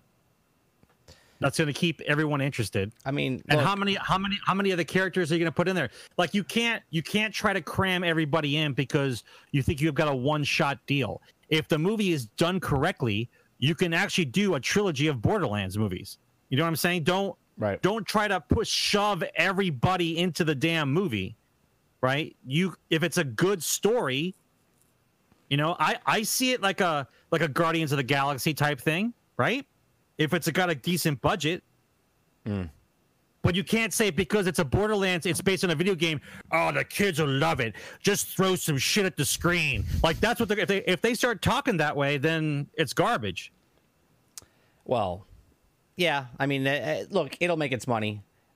People love it to be like, oh, man, it's just as good as Mortal Kombat. And Mortal Kombat was a terrible movie, the last Mortal Kombat. So it'll be like one of those movies. Breezy, it wasn't too bad. I agree with you on that one. It's not too bad. What's that? The Assassin's Creed movie. The Fassbender. I never saw it. All right, so the next one, Kevin Hart. Kevin Hart is rolling. I don't know, can Kevin be serious for 5 minutes? I think he's trying to. Look, if Dwayne Johnson, if The Rock is in it and Jack Black is in it, then it's not even a Borderlands movie anymore. It's just Jumanji. It's another Jumanji movie, which I'm not hating on Jumanji movies. They're actually pretty funny and pretty good. I like them. Speaking of depressing lives, let's talk about Division. Okay, Division 2. I thought Division was done. Well, Division was done, and then they announced earlier this year that they are going to continue it after we play that phenomenal ending of Division 2 with Fei Lao. It was the best ending in video game history, Sarge. After killing Fei Lao. Oh, I'm sorry. Did I just ruin it for everybody? Sorry. I just saved yourself some time. Okay. After we were done with Fei Lao, Massa was like, hey, by the way, we knew that this was going to be the end of gaming for Division, but now we're going to continue Division 2 on. Okay. But they decided to make a different Division. Okay. It's called Division Heartland. Okay. Division Heartland is an update on Tom Clancy's Division universe. Now, it says they continue showing phenomenal support this year, playing with against each other and across major post-launch content for the original game. Now, you also came along with us for a highly anticipated launch for Division 2, making it one of the most successful games in 2019 and its 2020 expansion. Now, Division 2 Warlords of New York and the most active in the game's history. Through all of this, you have created an incredible community, over 40 million players, setting the franchise an expanding trajectory that now includes more games, more transmedia, a content set within the Division universe, and unveiling today. Now, while work continues on Division 2, other Ubisoft teams have been exploring additional ways to introducing the Division to even more players. Today, we're pleased to announce a share of Tom Clancy's Division Heartland, a free-to-play game set in the Division universe, is in development of our Red Storm Studios. Having worked with Tom Clancy games since 1997, its extensive experience across numerous genres and games, most recently The Division and Division 2, make Red Storm a perfect fit for the project of Heartland. It's a standalone game that doesn't require previous experiences with the series, but also will provide an all-new perspective on the universe in a new setting. The game will be made available in 2021-2022 on PC and consoles and cloud, and those interested in participating can sign up here. So what I'll do for you guys, if you want to sign up, but when you say Heartland, all I keep thinking about is State of Decay.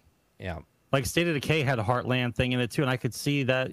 Like, are we in, like, if Division's off in the fucking boonies someplace, then what am I collecting in the boonies?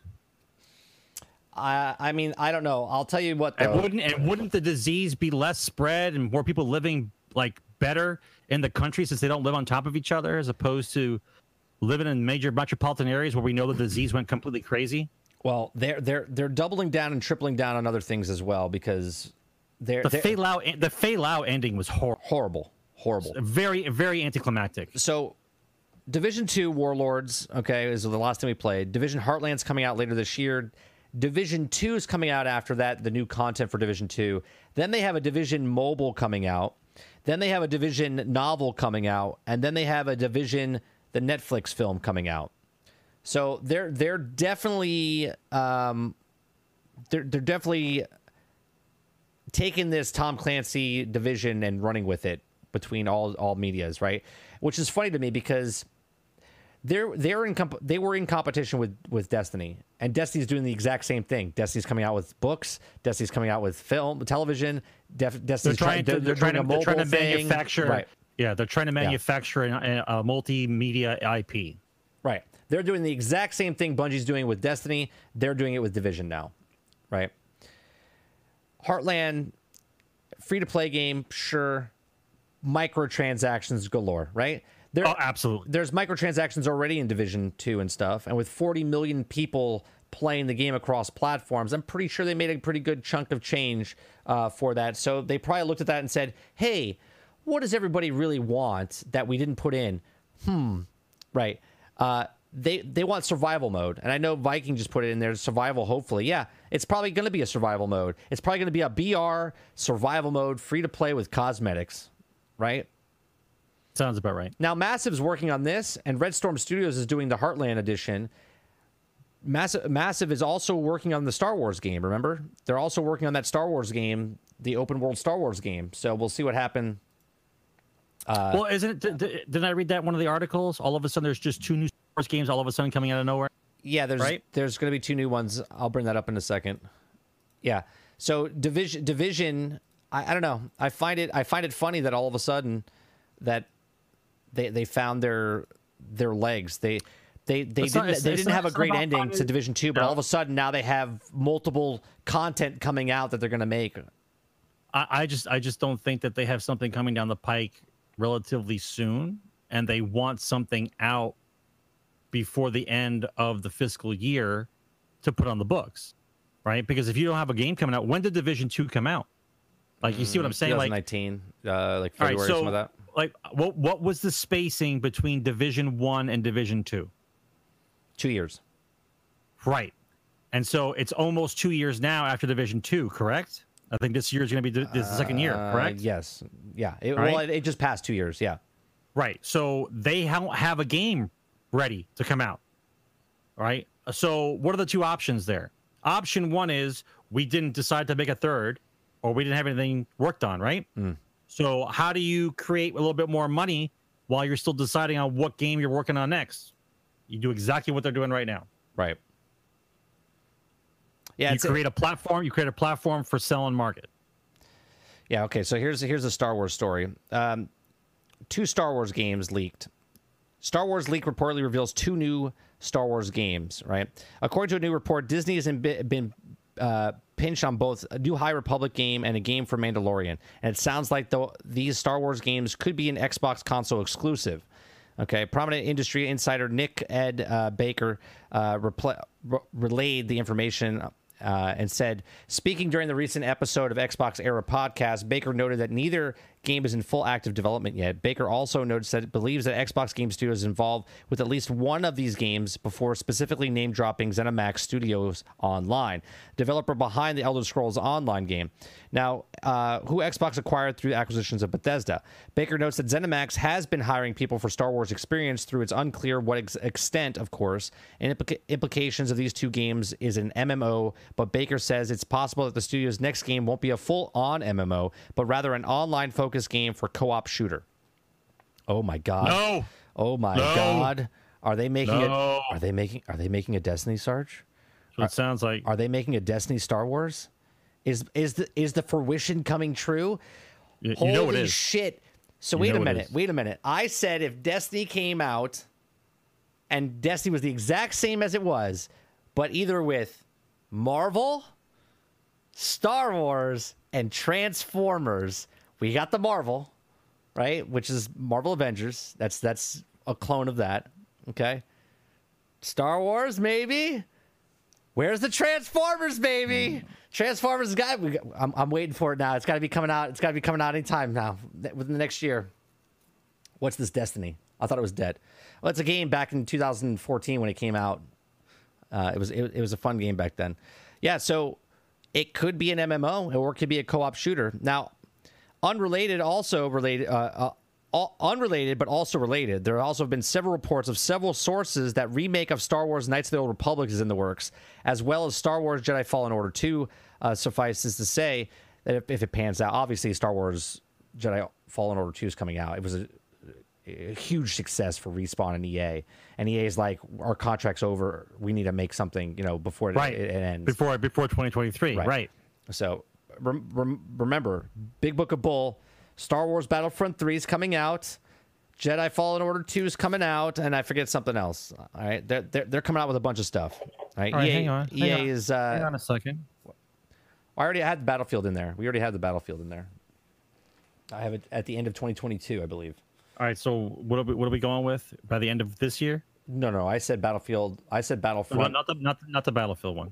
Oh, for these new games? These games are not even in early development yet, so they probably won't come out until 2024, 2025. Don't worry about it then. Yeah. So that's the Star Wars news. What do you think about the co-op stuff, Sarge? If it is a Destiny clone and it's Star Wars, what do you think? Well, here are the two options. If they really want to put money into it. Now, I'm not sure if EA wants to do this. I think they want to do they want to put it out there and get it done. I think it's what they want to do.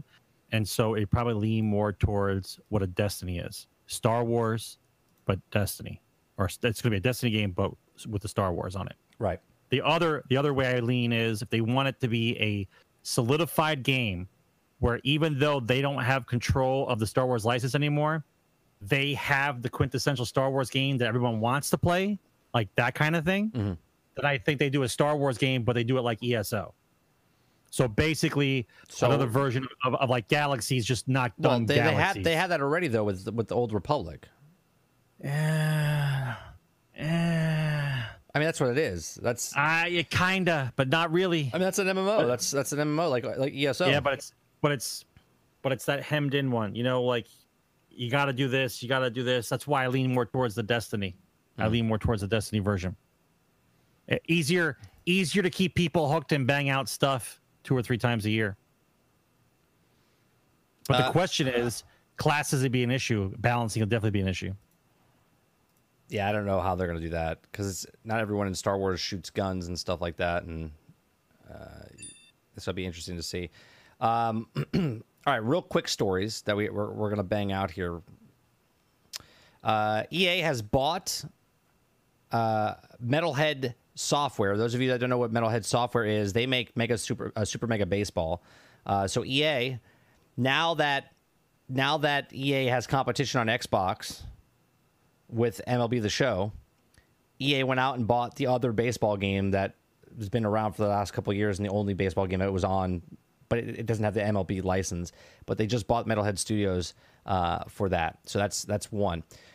2, Minecraft Dungeons is now cross-platform progression saves on the cloud. So if you have a character and you've been playing on PC and you want to go play on your Switch, or you want to go play on the Xbox, or you want to go play...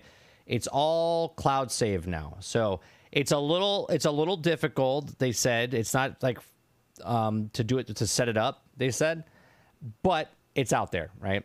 So it says the cloud save is now available. We are pleased to announce that the launch of the cloud save feature, upload and download options have been added to the Switch Hero menu. To access these options to play your heroes on different devices, please ensure that you're signed in to your Microsoft account. So as long as you're signed into your Microsoft account, you should have no problems with it.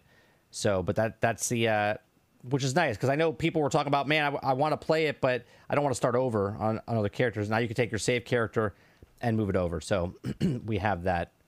So that's another quick story.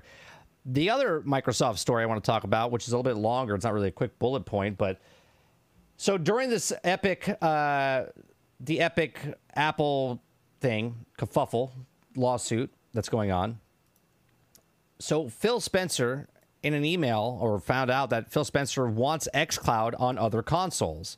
Now, an email emerged between Phil Spencer and CEO Epic, which is Phil makes it clear that he wants Xbox Game Pass and xCloud on other consoles. The head of Xbox is not giving up on the bringing the xCloud to many different platforms as possible, including consoles. Phil Spencer has a high ambition for the future of cloud gaming and sees Xbox as a company that will be the forefront of it. That charge. Spencer and his team have been worked on hard, bringing countless games to Xbox Game Pass and push the xCloud platform as many devices as possible.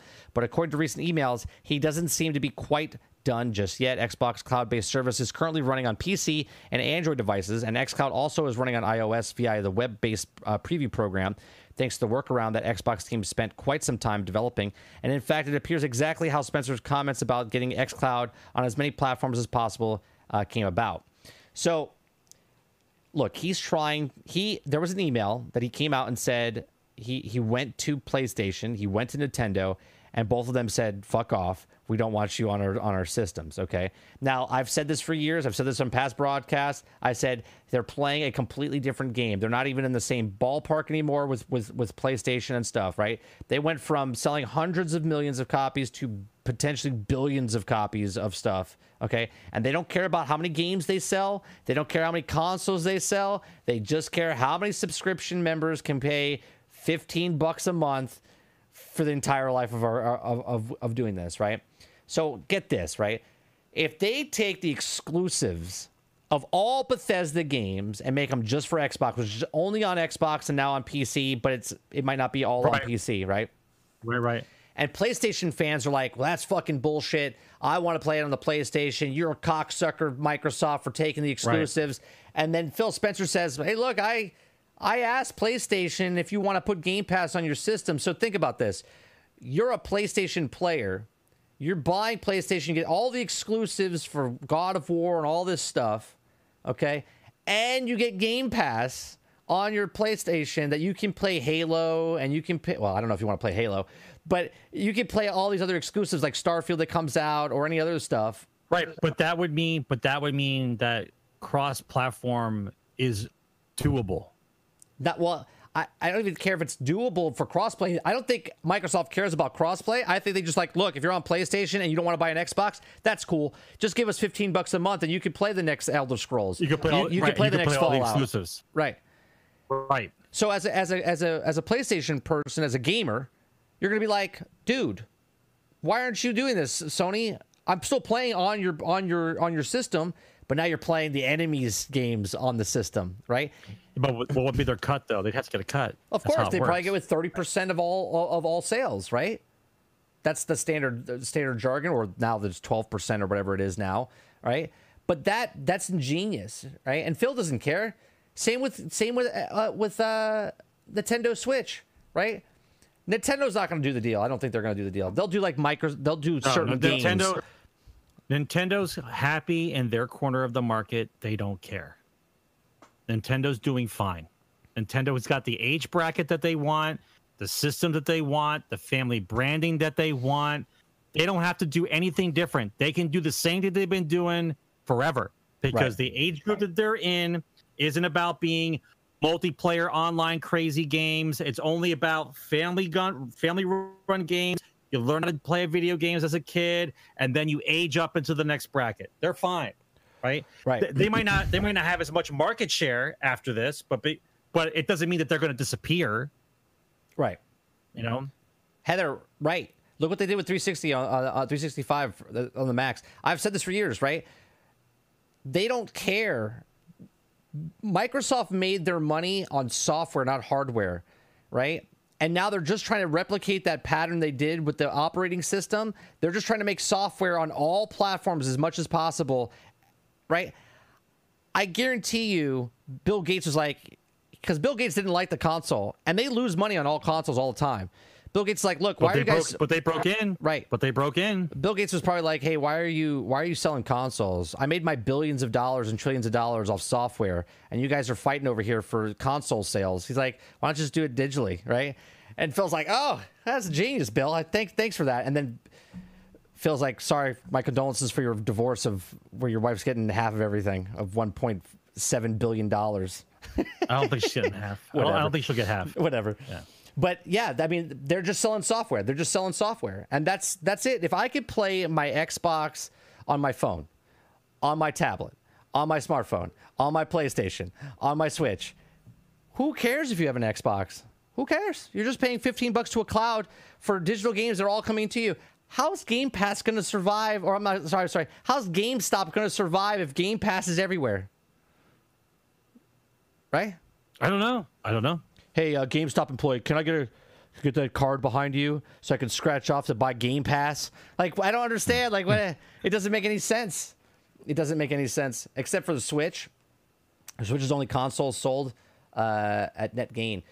Oh, well, yeah, because of what the technology is of that, right? But all consoles are they've always lose money, and they make more money on the accessories than they do the actual consoles. 30 million copies of Animal Crossing and Mario Kart, 20 million copies of Pokemon, and they got more Pokemon incoming. Yeah. Look, I don't think Nintendo would do the deal because Crazy Uncle Nintendo doesn't need to do the deal, right? They have their captured market, and they don't want you playing Halo on the Switch. They want you playing Mario or Zelda or Metroid or Animal Crossing. They want you to play, excuse me, their first-party titles on that system. Right? They have that market locked down from like birth to like adulthood, right? Yeah, like birth to like 16, 17, they got them. Yeah. Well, even past that, there's more adults playing the Switch now as well. So they'll do games like Minecraft. They'll do games like Rocket League because those check the boxes for their clientele, for their kids that are playing, right? But I don't think they'll do it. I don't think they want Halo or those type of games over on their system. Plus, I guess graphically, that'd be a lot of stuff to do change wise. Like Skyrim's on. I mean, Skyrim is on the Switch, right? So they do have games like that. But I don't know. Maybe Nintendo changes their ways. Like, yeah, sure, we'll take 30% of whatever sales that you're making off the stuff. Who cares? But I think they really want.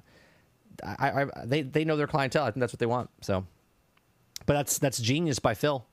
Just get it everywhere as possible. But yeah. Obviously they didn't go for it. So, it's only been a year, bro. They're on 30 million subscribers. It's only been a year. What's it going to be like in 5 years? Right? Game Pass is gonna. Microsoft will be making enough money that they don't have to make a fucking game. They can have every developer in the world making the crappiest games possible, throwing it on Game Pass, and just keep collecting the $15 a month. Right. They just keep. So out of all this, right? PlayStation's grasping for straws here. Okay, while Microsoft's trying to get Game Pass on everything and everywhere, PlayStation's making these absurd patents. Okay, Sony. Patent helps system pairing struggling players with experts. This was done before. Nintendo did this back in the 80s and 90s, where if you were stuck, you would call Nintendo Power, the number on the back of Nintendo Power, and you would talk to a professional gamer. Yeah, you would talk to one of the I forget what they were called. We talked about this other day in the stream, and I forget what they were called. Right? So now, as gamers grow increasingly more complex and Sony's patents and system appear to expert players with those struggling during a playthrough. Now, remember last week we talked about Sony's AI patent that plays the game for you. And now we have a patent where if you don't want to play the game for you, but you just don't know how to play the game or beat the game, now you can hire somebody to do it. Like, what? Game Masters. Thank you, Sean. What are they doing? What is Sony doing? What is PlayStation doing with these absurd patents?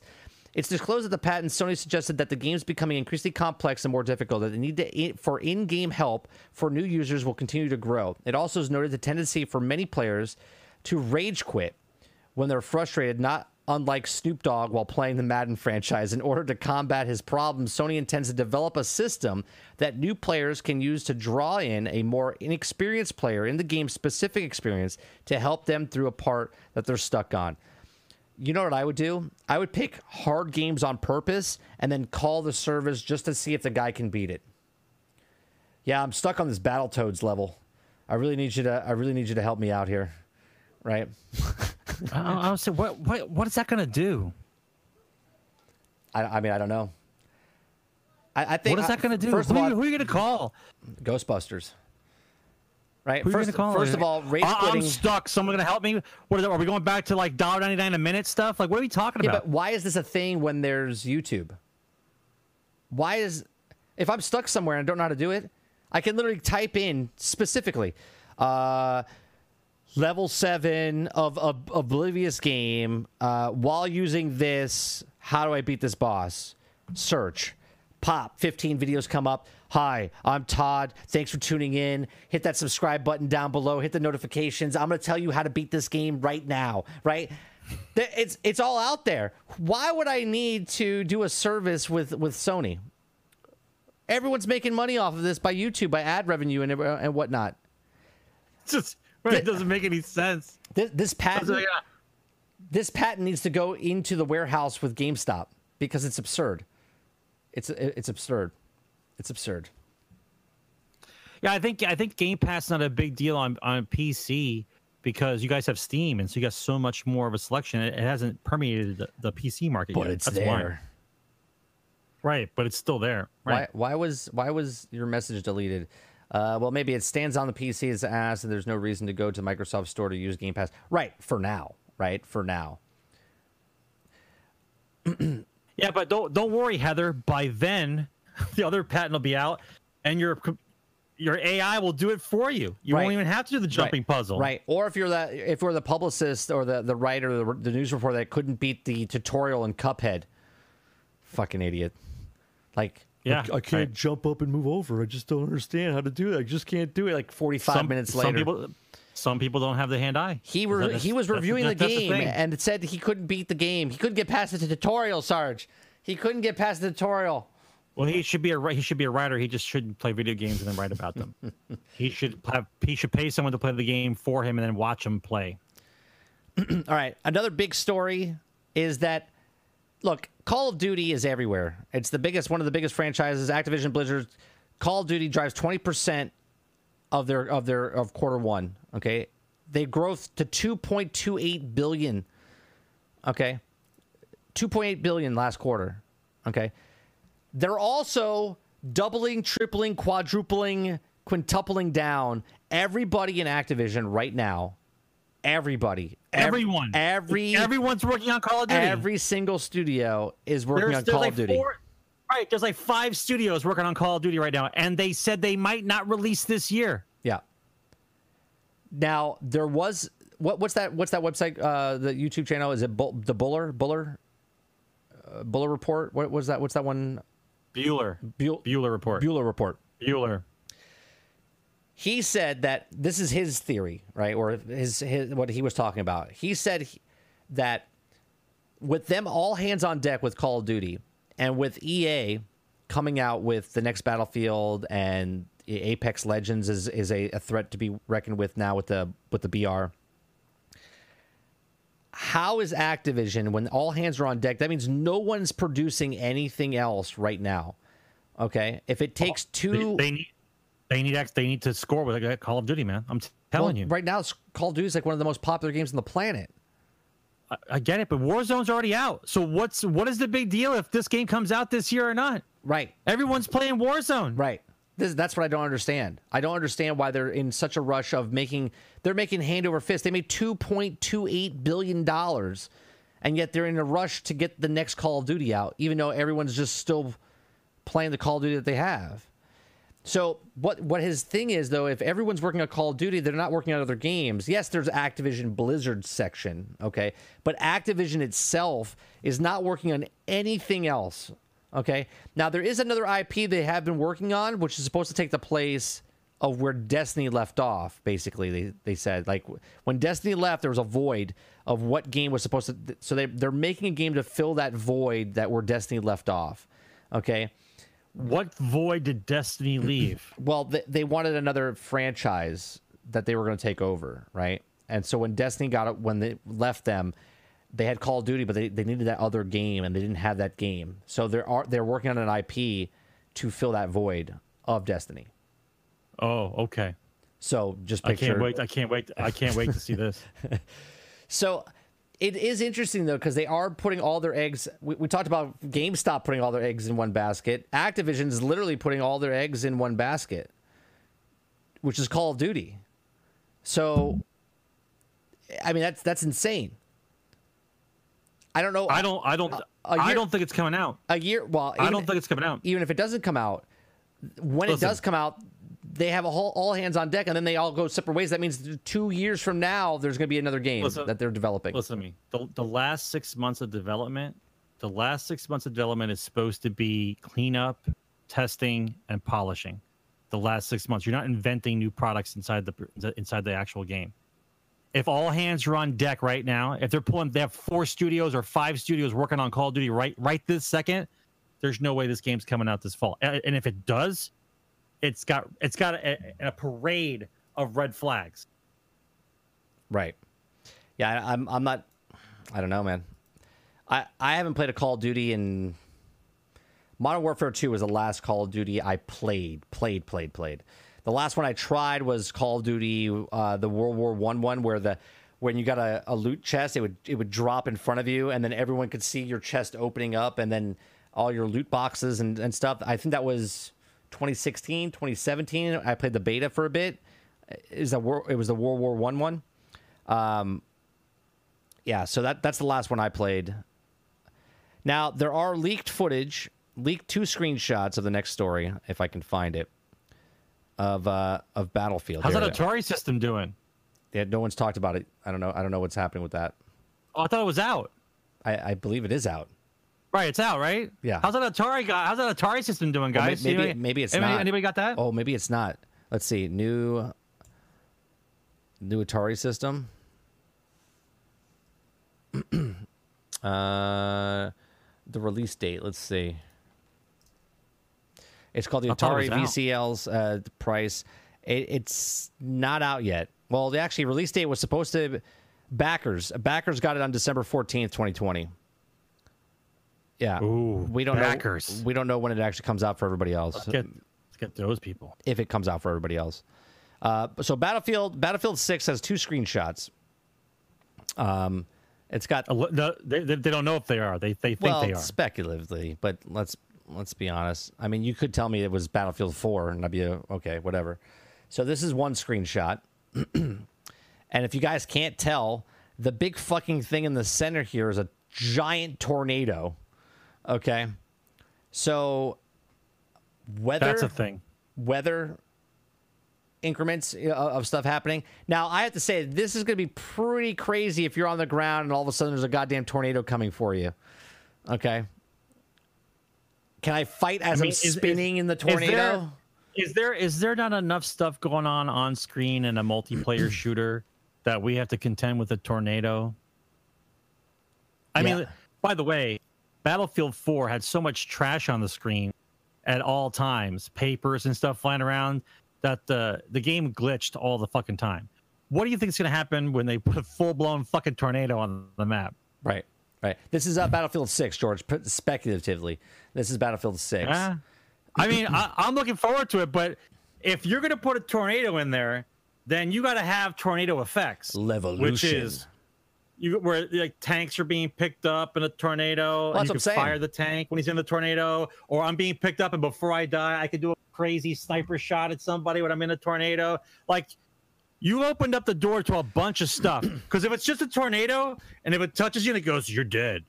You're dead. I think this isn't what this is. Remember the Levolution that they had in the other games? Like the blimp blowing up. Like the dam falling, but the water never coming out because the game couldn't handle it? That one? Yeah, that's basically what it is. So if you're looking at this tornado, maybe the match starts off, it's got all of a sudden a siren start going off, a tornado starts touching down the ground, rips apart the rocket and the building, and then now it lifts up and leaves, right? And then it's a whole new level of destruction. I mean, that's... Yeah, I get it. I think that's what it is. So, I don't know. I think it looks pretty cool. And then this is the second one. This is the second screenshot. Again, you have like some sort of storm in the distance. But actually, this looks like the same map now that I look at it, because that's the same building where the rocket takes off from, right in the middle there. Yeah, it's the same. It's the same. So it'd be interesting. It looks like there's some sort of, is that air combat? Maybe you parachute in from these things. Look, I'm excited. After we talked to Gator a couple weeks ago, I really want Battlefield 6 to be good, man. I want a game where I don't want to collect loot.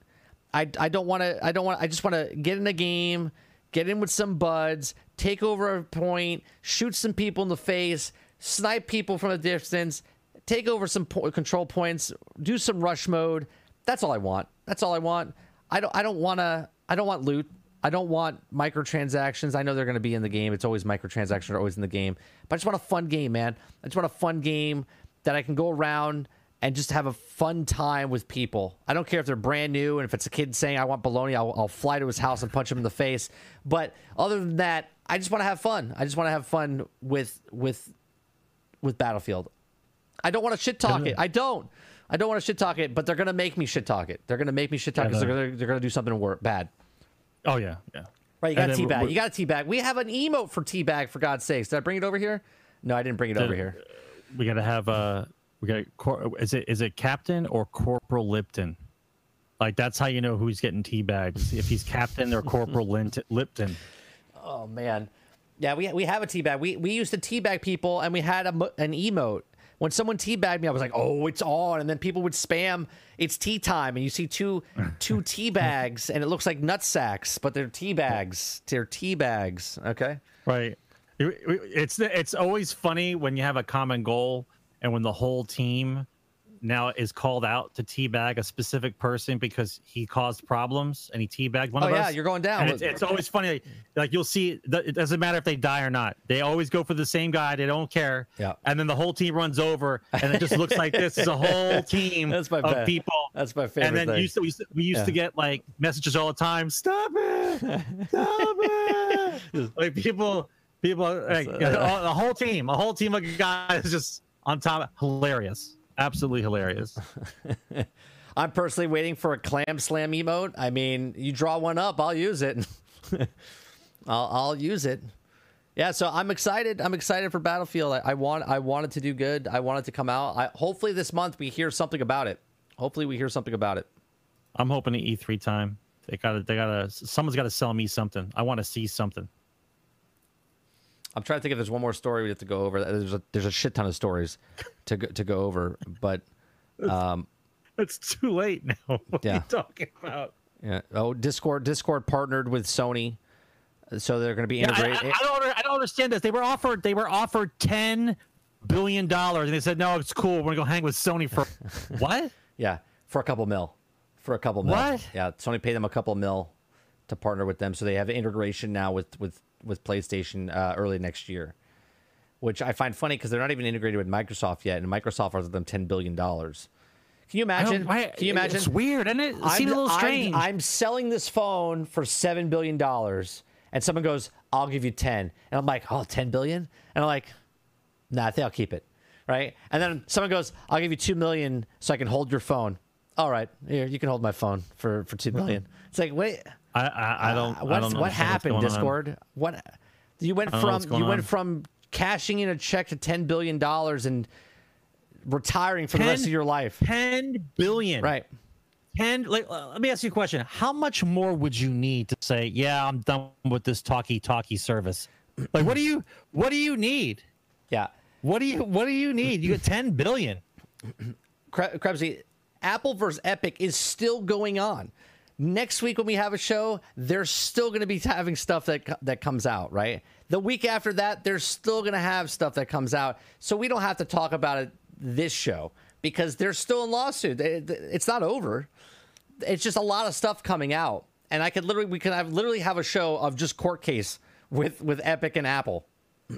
Elite, it didn't make sense. Discord was like, we want 8 billion. And Microsoft was like, no. 10 billion. And then they were like, no, we're not selling. I don't understand what happened. Like, imagine what's going on between the two buildings. Like, they offered them 8. They wanted 8 billion for the company. 8 billion. 7. And I'm sorry, 7. Yeah, they wanted 7. Microsoft said, no, we'll give you 10. And they're like, hang on a second. I don't know if we should sell now. Well, what do you mean you don't know if you should sell now? Right. I'm giving you $3 billion more than you wanted. That now it's like, no, we're gonna hang up Sony for a while. It's cool. It's cool. It doesn't. So what is Sony's counter? Well, if you stay with us for 5 years, we're either gonna burn to the ground, or we get you a couple billion. We'll sell ads in their ear while you're playing a game. Is that Assassin's Creed? Did you say Assassin's Creed? Assassinate your odor is what the new deodorant body spray. Assassin. It doesn't like it doesn't make sense. Your ads inside Discord on your ear all the time, like just audio ads. Like what are you going to do for $10 billion? I don't get it. I hate to say it. I don't think they're going to get that.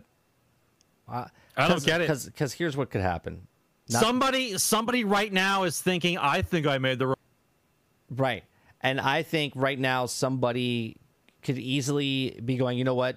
If Microsoft wants to buy Discord for $10 billion, I can make a system just like Discord, and I'll sell it to him for $5. I'll sell it. Exactly. Right. Like you don't have the patent on audio on gaming. Right. Somebody else will come out with something too. If Xbox or if Microsoft is looking for our partners, there are people right now working on it right now. Yeah. Discord was offered $10 billion, and they said no. Yeah. Yeah. Yeah. I don't understand that. I'm gonna sell my house for $200,000. Someone offered me $1 billion. I'm like, nah, I'm gonna live in it for a little bit longer. I'm gonna keep it, maybe burn it. I don't know. I was staying at the same hotel as the people that owned Discord back in 2016 when I was at TwitchCon, and I hung out with a couple of them, and I met the owner of it, and the owner of Discord, he's a literal douchebag. He is. He's a douchebag, and turning down $10 billion. Makes total sense now. Like I'm just like, okay, that makes sense. Like I just don't get it. I'll sell for $7. We'll give you 10. Nah. Is it a misprint? Is it a misprint? Was it million? Like $10 million? No. It was $10 billion with a B. Okay. Yeah. Okay. Yeah. So that will be the last news story for today, episode 262 in the can. I do appreciate everyone coming out and hanging out with us for tonight. If you're here, make sure you hit that like button, hit the unlike button. I don't care, whatever you want to do. If you like the show, hit the subscribe button so you know when this goes. Hit the notification and make sure you are subbed to other people on this platform, because lately YouTube has been unsubbing people and unnotifying people. Again, it's a thing. It always happens. So make sure you're subbed and notified to the people on your YouTube channel, on your list, so you know when they go live as well.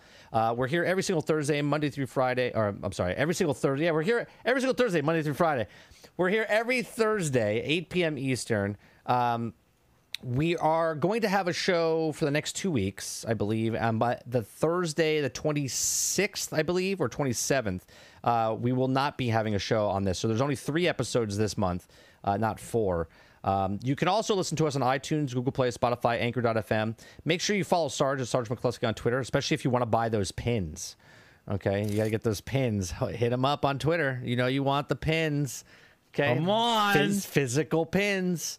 Okay, you can follow me on 30 and Still Gaming over on Twitter, 30 and Still Gaming on YouTube, 30 and Still Gaming on Twitch. Announcement over here is Repeat Theater. Okay, those of you know that I do Repeat Theater on Tuesday nights with Wolverine.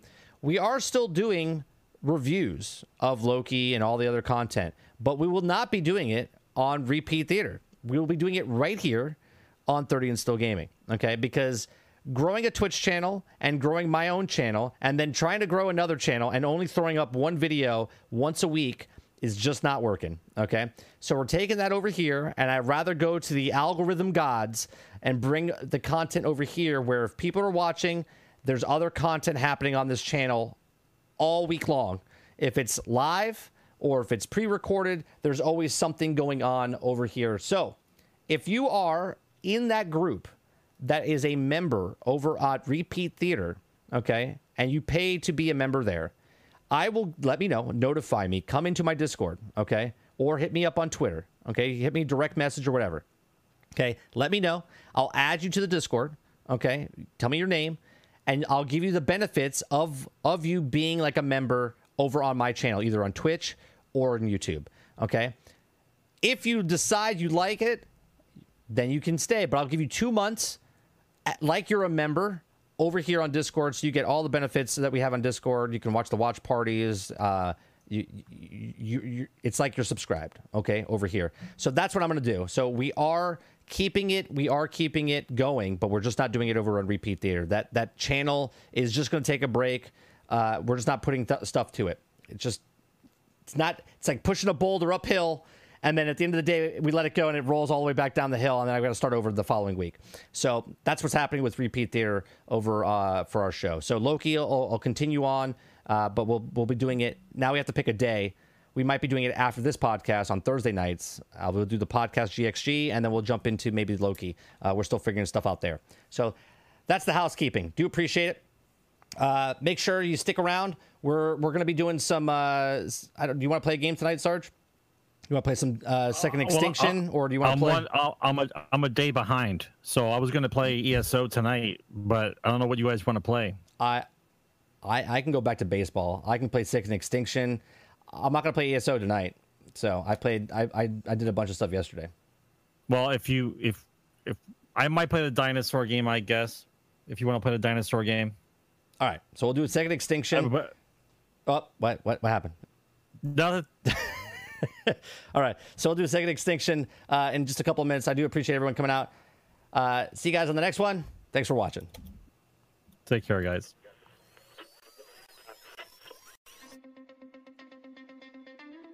They're two brothers and gamers that have been playing games since the early 1980s. Combined, they have over 65 years experience. Join them each week as they discuss and rant about gaming and entertainment news. This is Generation X Gaming.